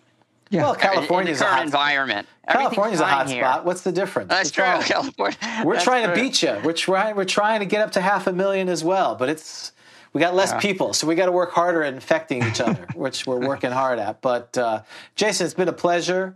Um, Yeah, thank thanks, you so guys. much for your time. We really appreciate. Do we appreciate. want to roll? it. The, do we want to roll the D10? Yes, there's one. We have a tradition here. The guest, if you have a D10, rolls the D10 to see how well the, the show was. One That's how being good the show is because the dice 10 don't lie. dice do not Okay. lie. E10, Thank Okay. you. It's the honor system. You tell us what you rolled. eight. Eight. Yeah, I think that's that's about. I think that's that sounds right to me. That sounds that sounds like a good no no modifier needed there. It was, it was a, good- it was a good right. roll. Thank you And for if your it had time. been a two, I would call it descending armor class, and it was still great. That's there, right. there you It's great. go. We'll use that. plate mail and shield. But thank you, Jayson, for your time. It was really great. We really appreciate it. And we'll we need to see if we can do a giveaway. Get one of your uh, New World Orders or some product that you think is good. We'll buy it and we'll give it away to our patrons because uh, Cool. Yeah. got a lot a lot of things. So we'll we'll catch up with you after. And uh, I know you sent those pictures. I'll put them up. If you have links that you want in the YouTube or the podcast, just make sure you I have them and I'll put them up there Okay. as well. I'll So- send them to you after I have my waffles. Yes, yeah, no rush, no rush. I'm I'm done. I'm ready. This is we're on five hours, so this will be my wife will be looking at me odd if I if I don't get done by noon. She just gets mad. But this was great. So on behalf right. of Grog Talk, I'm James, And I'm Dan. and so we'll see you next time on Grog Talk. Take care. This has been a Bushy Puppy production. All rights reserved.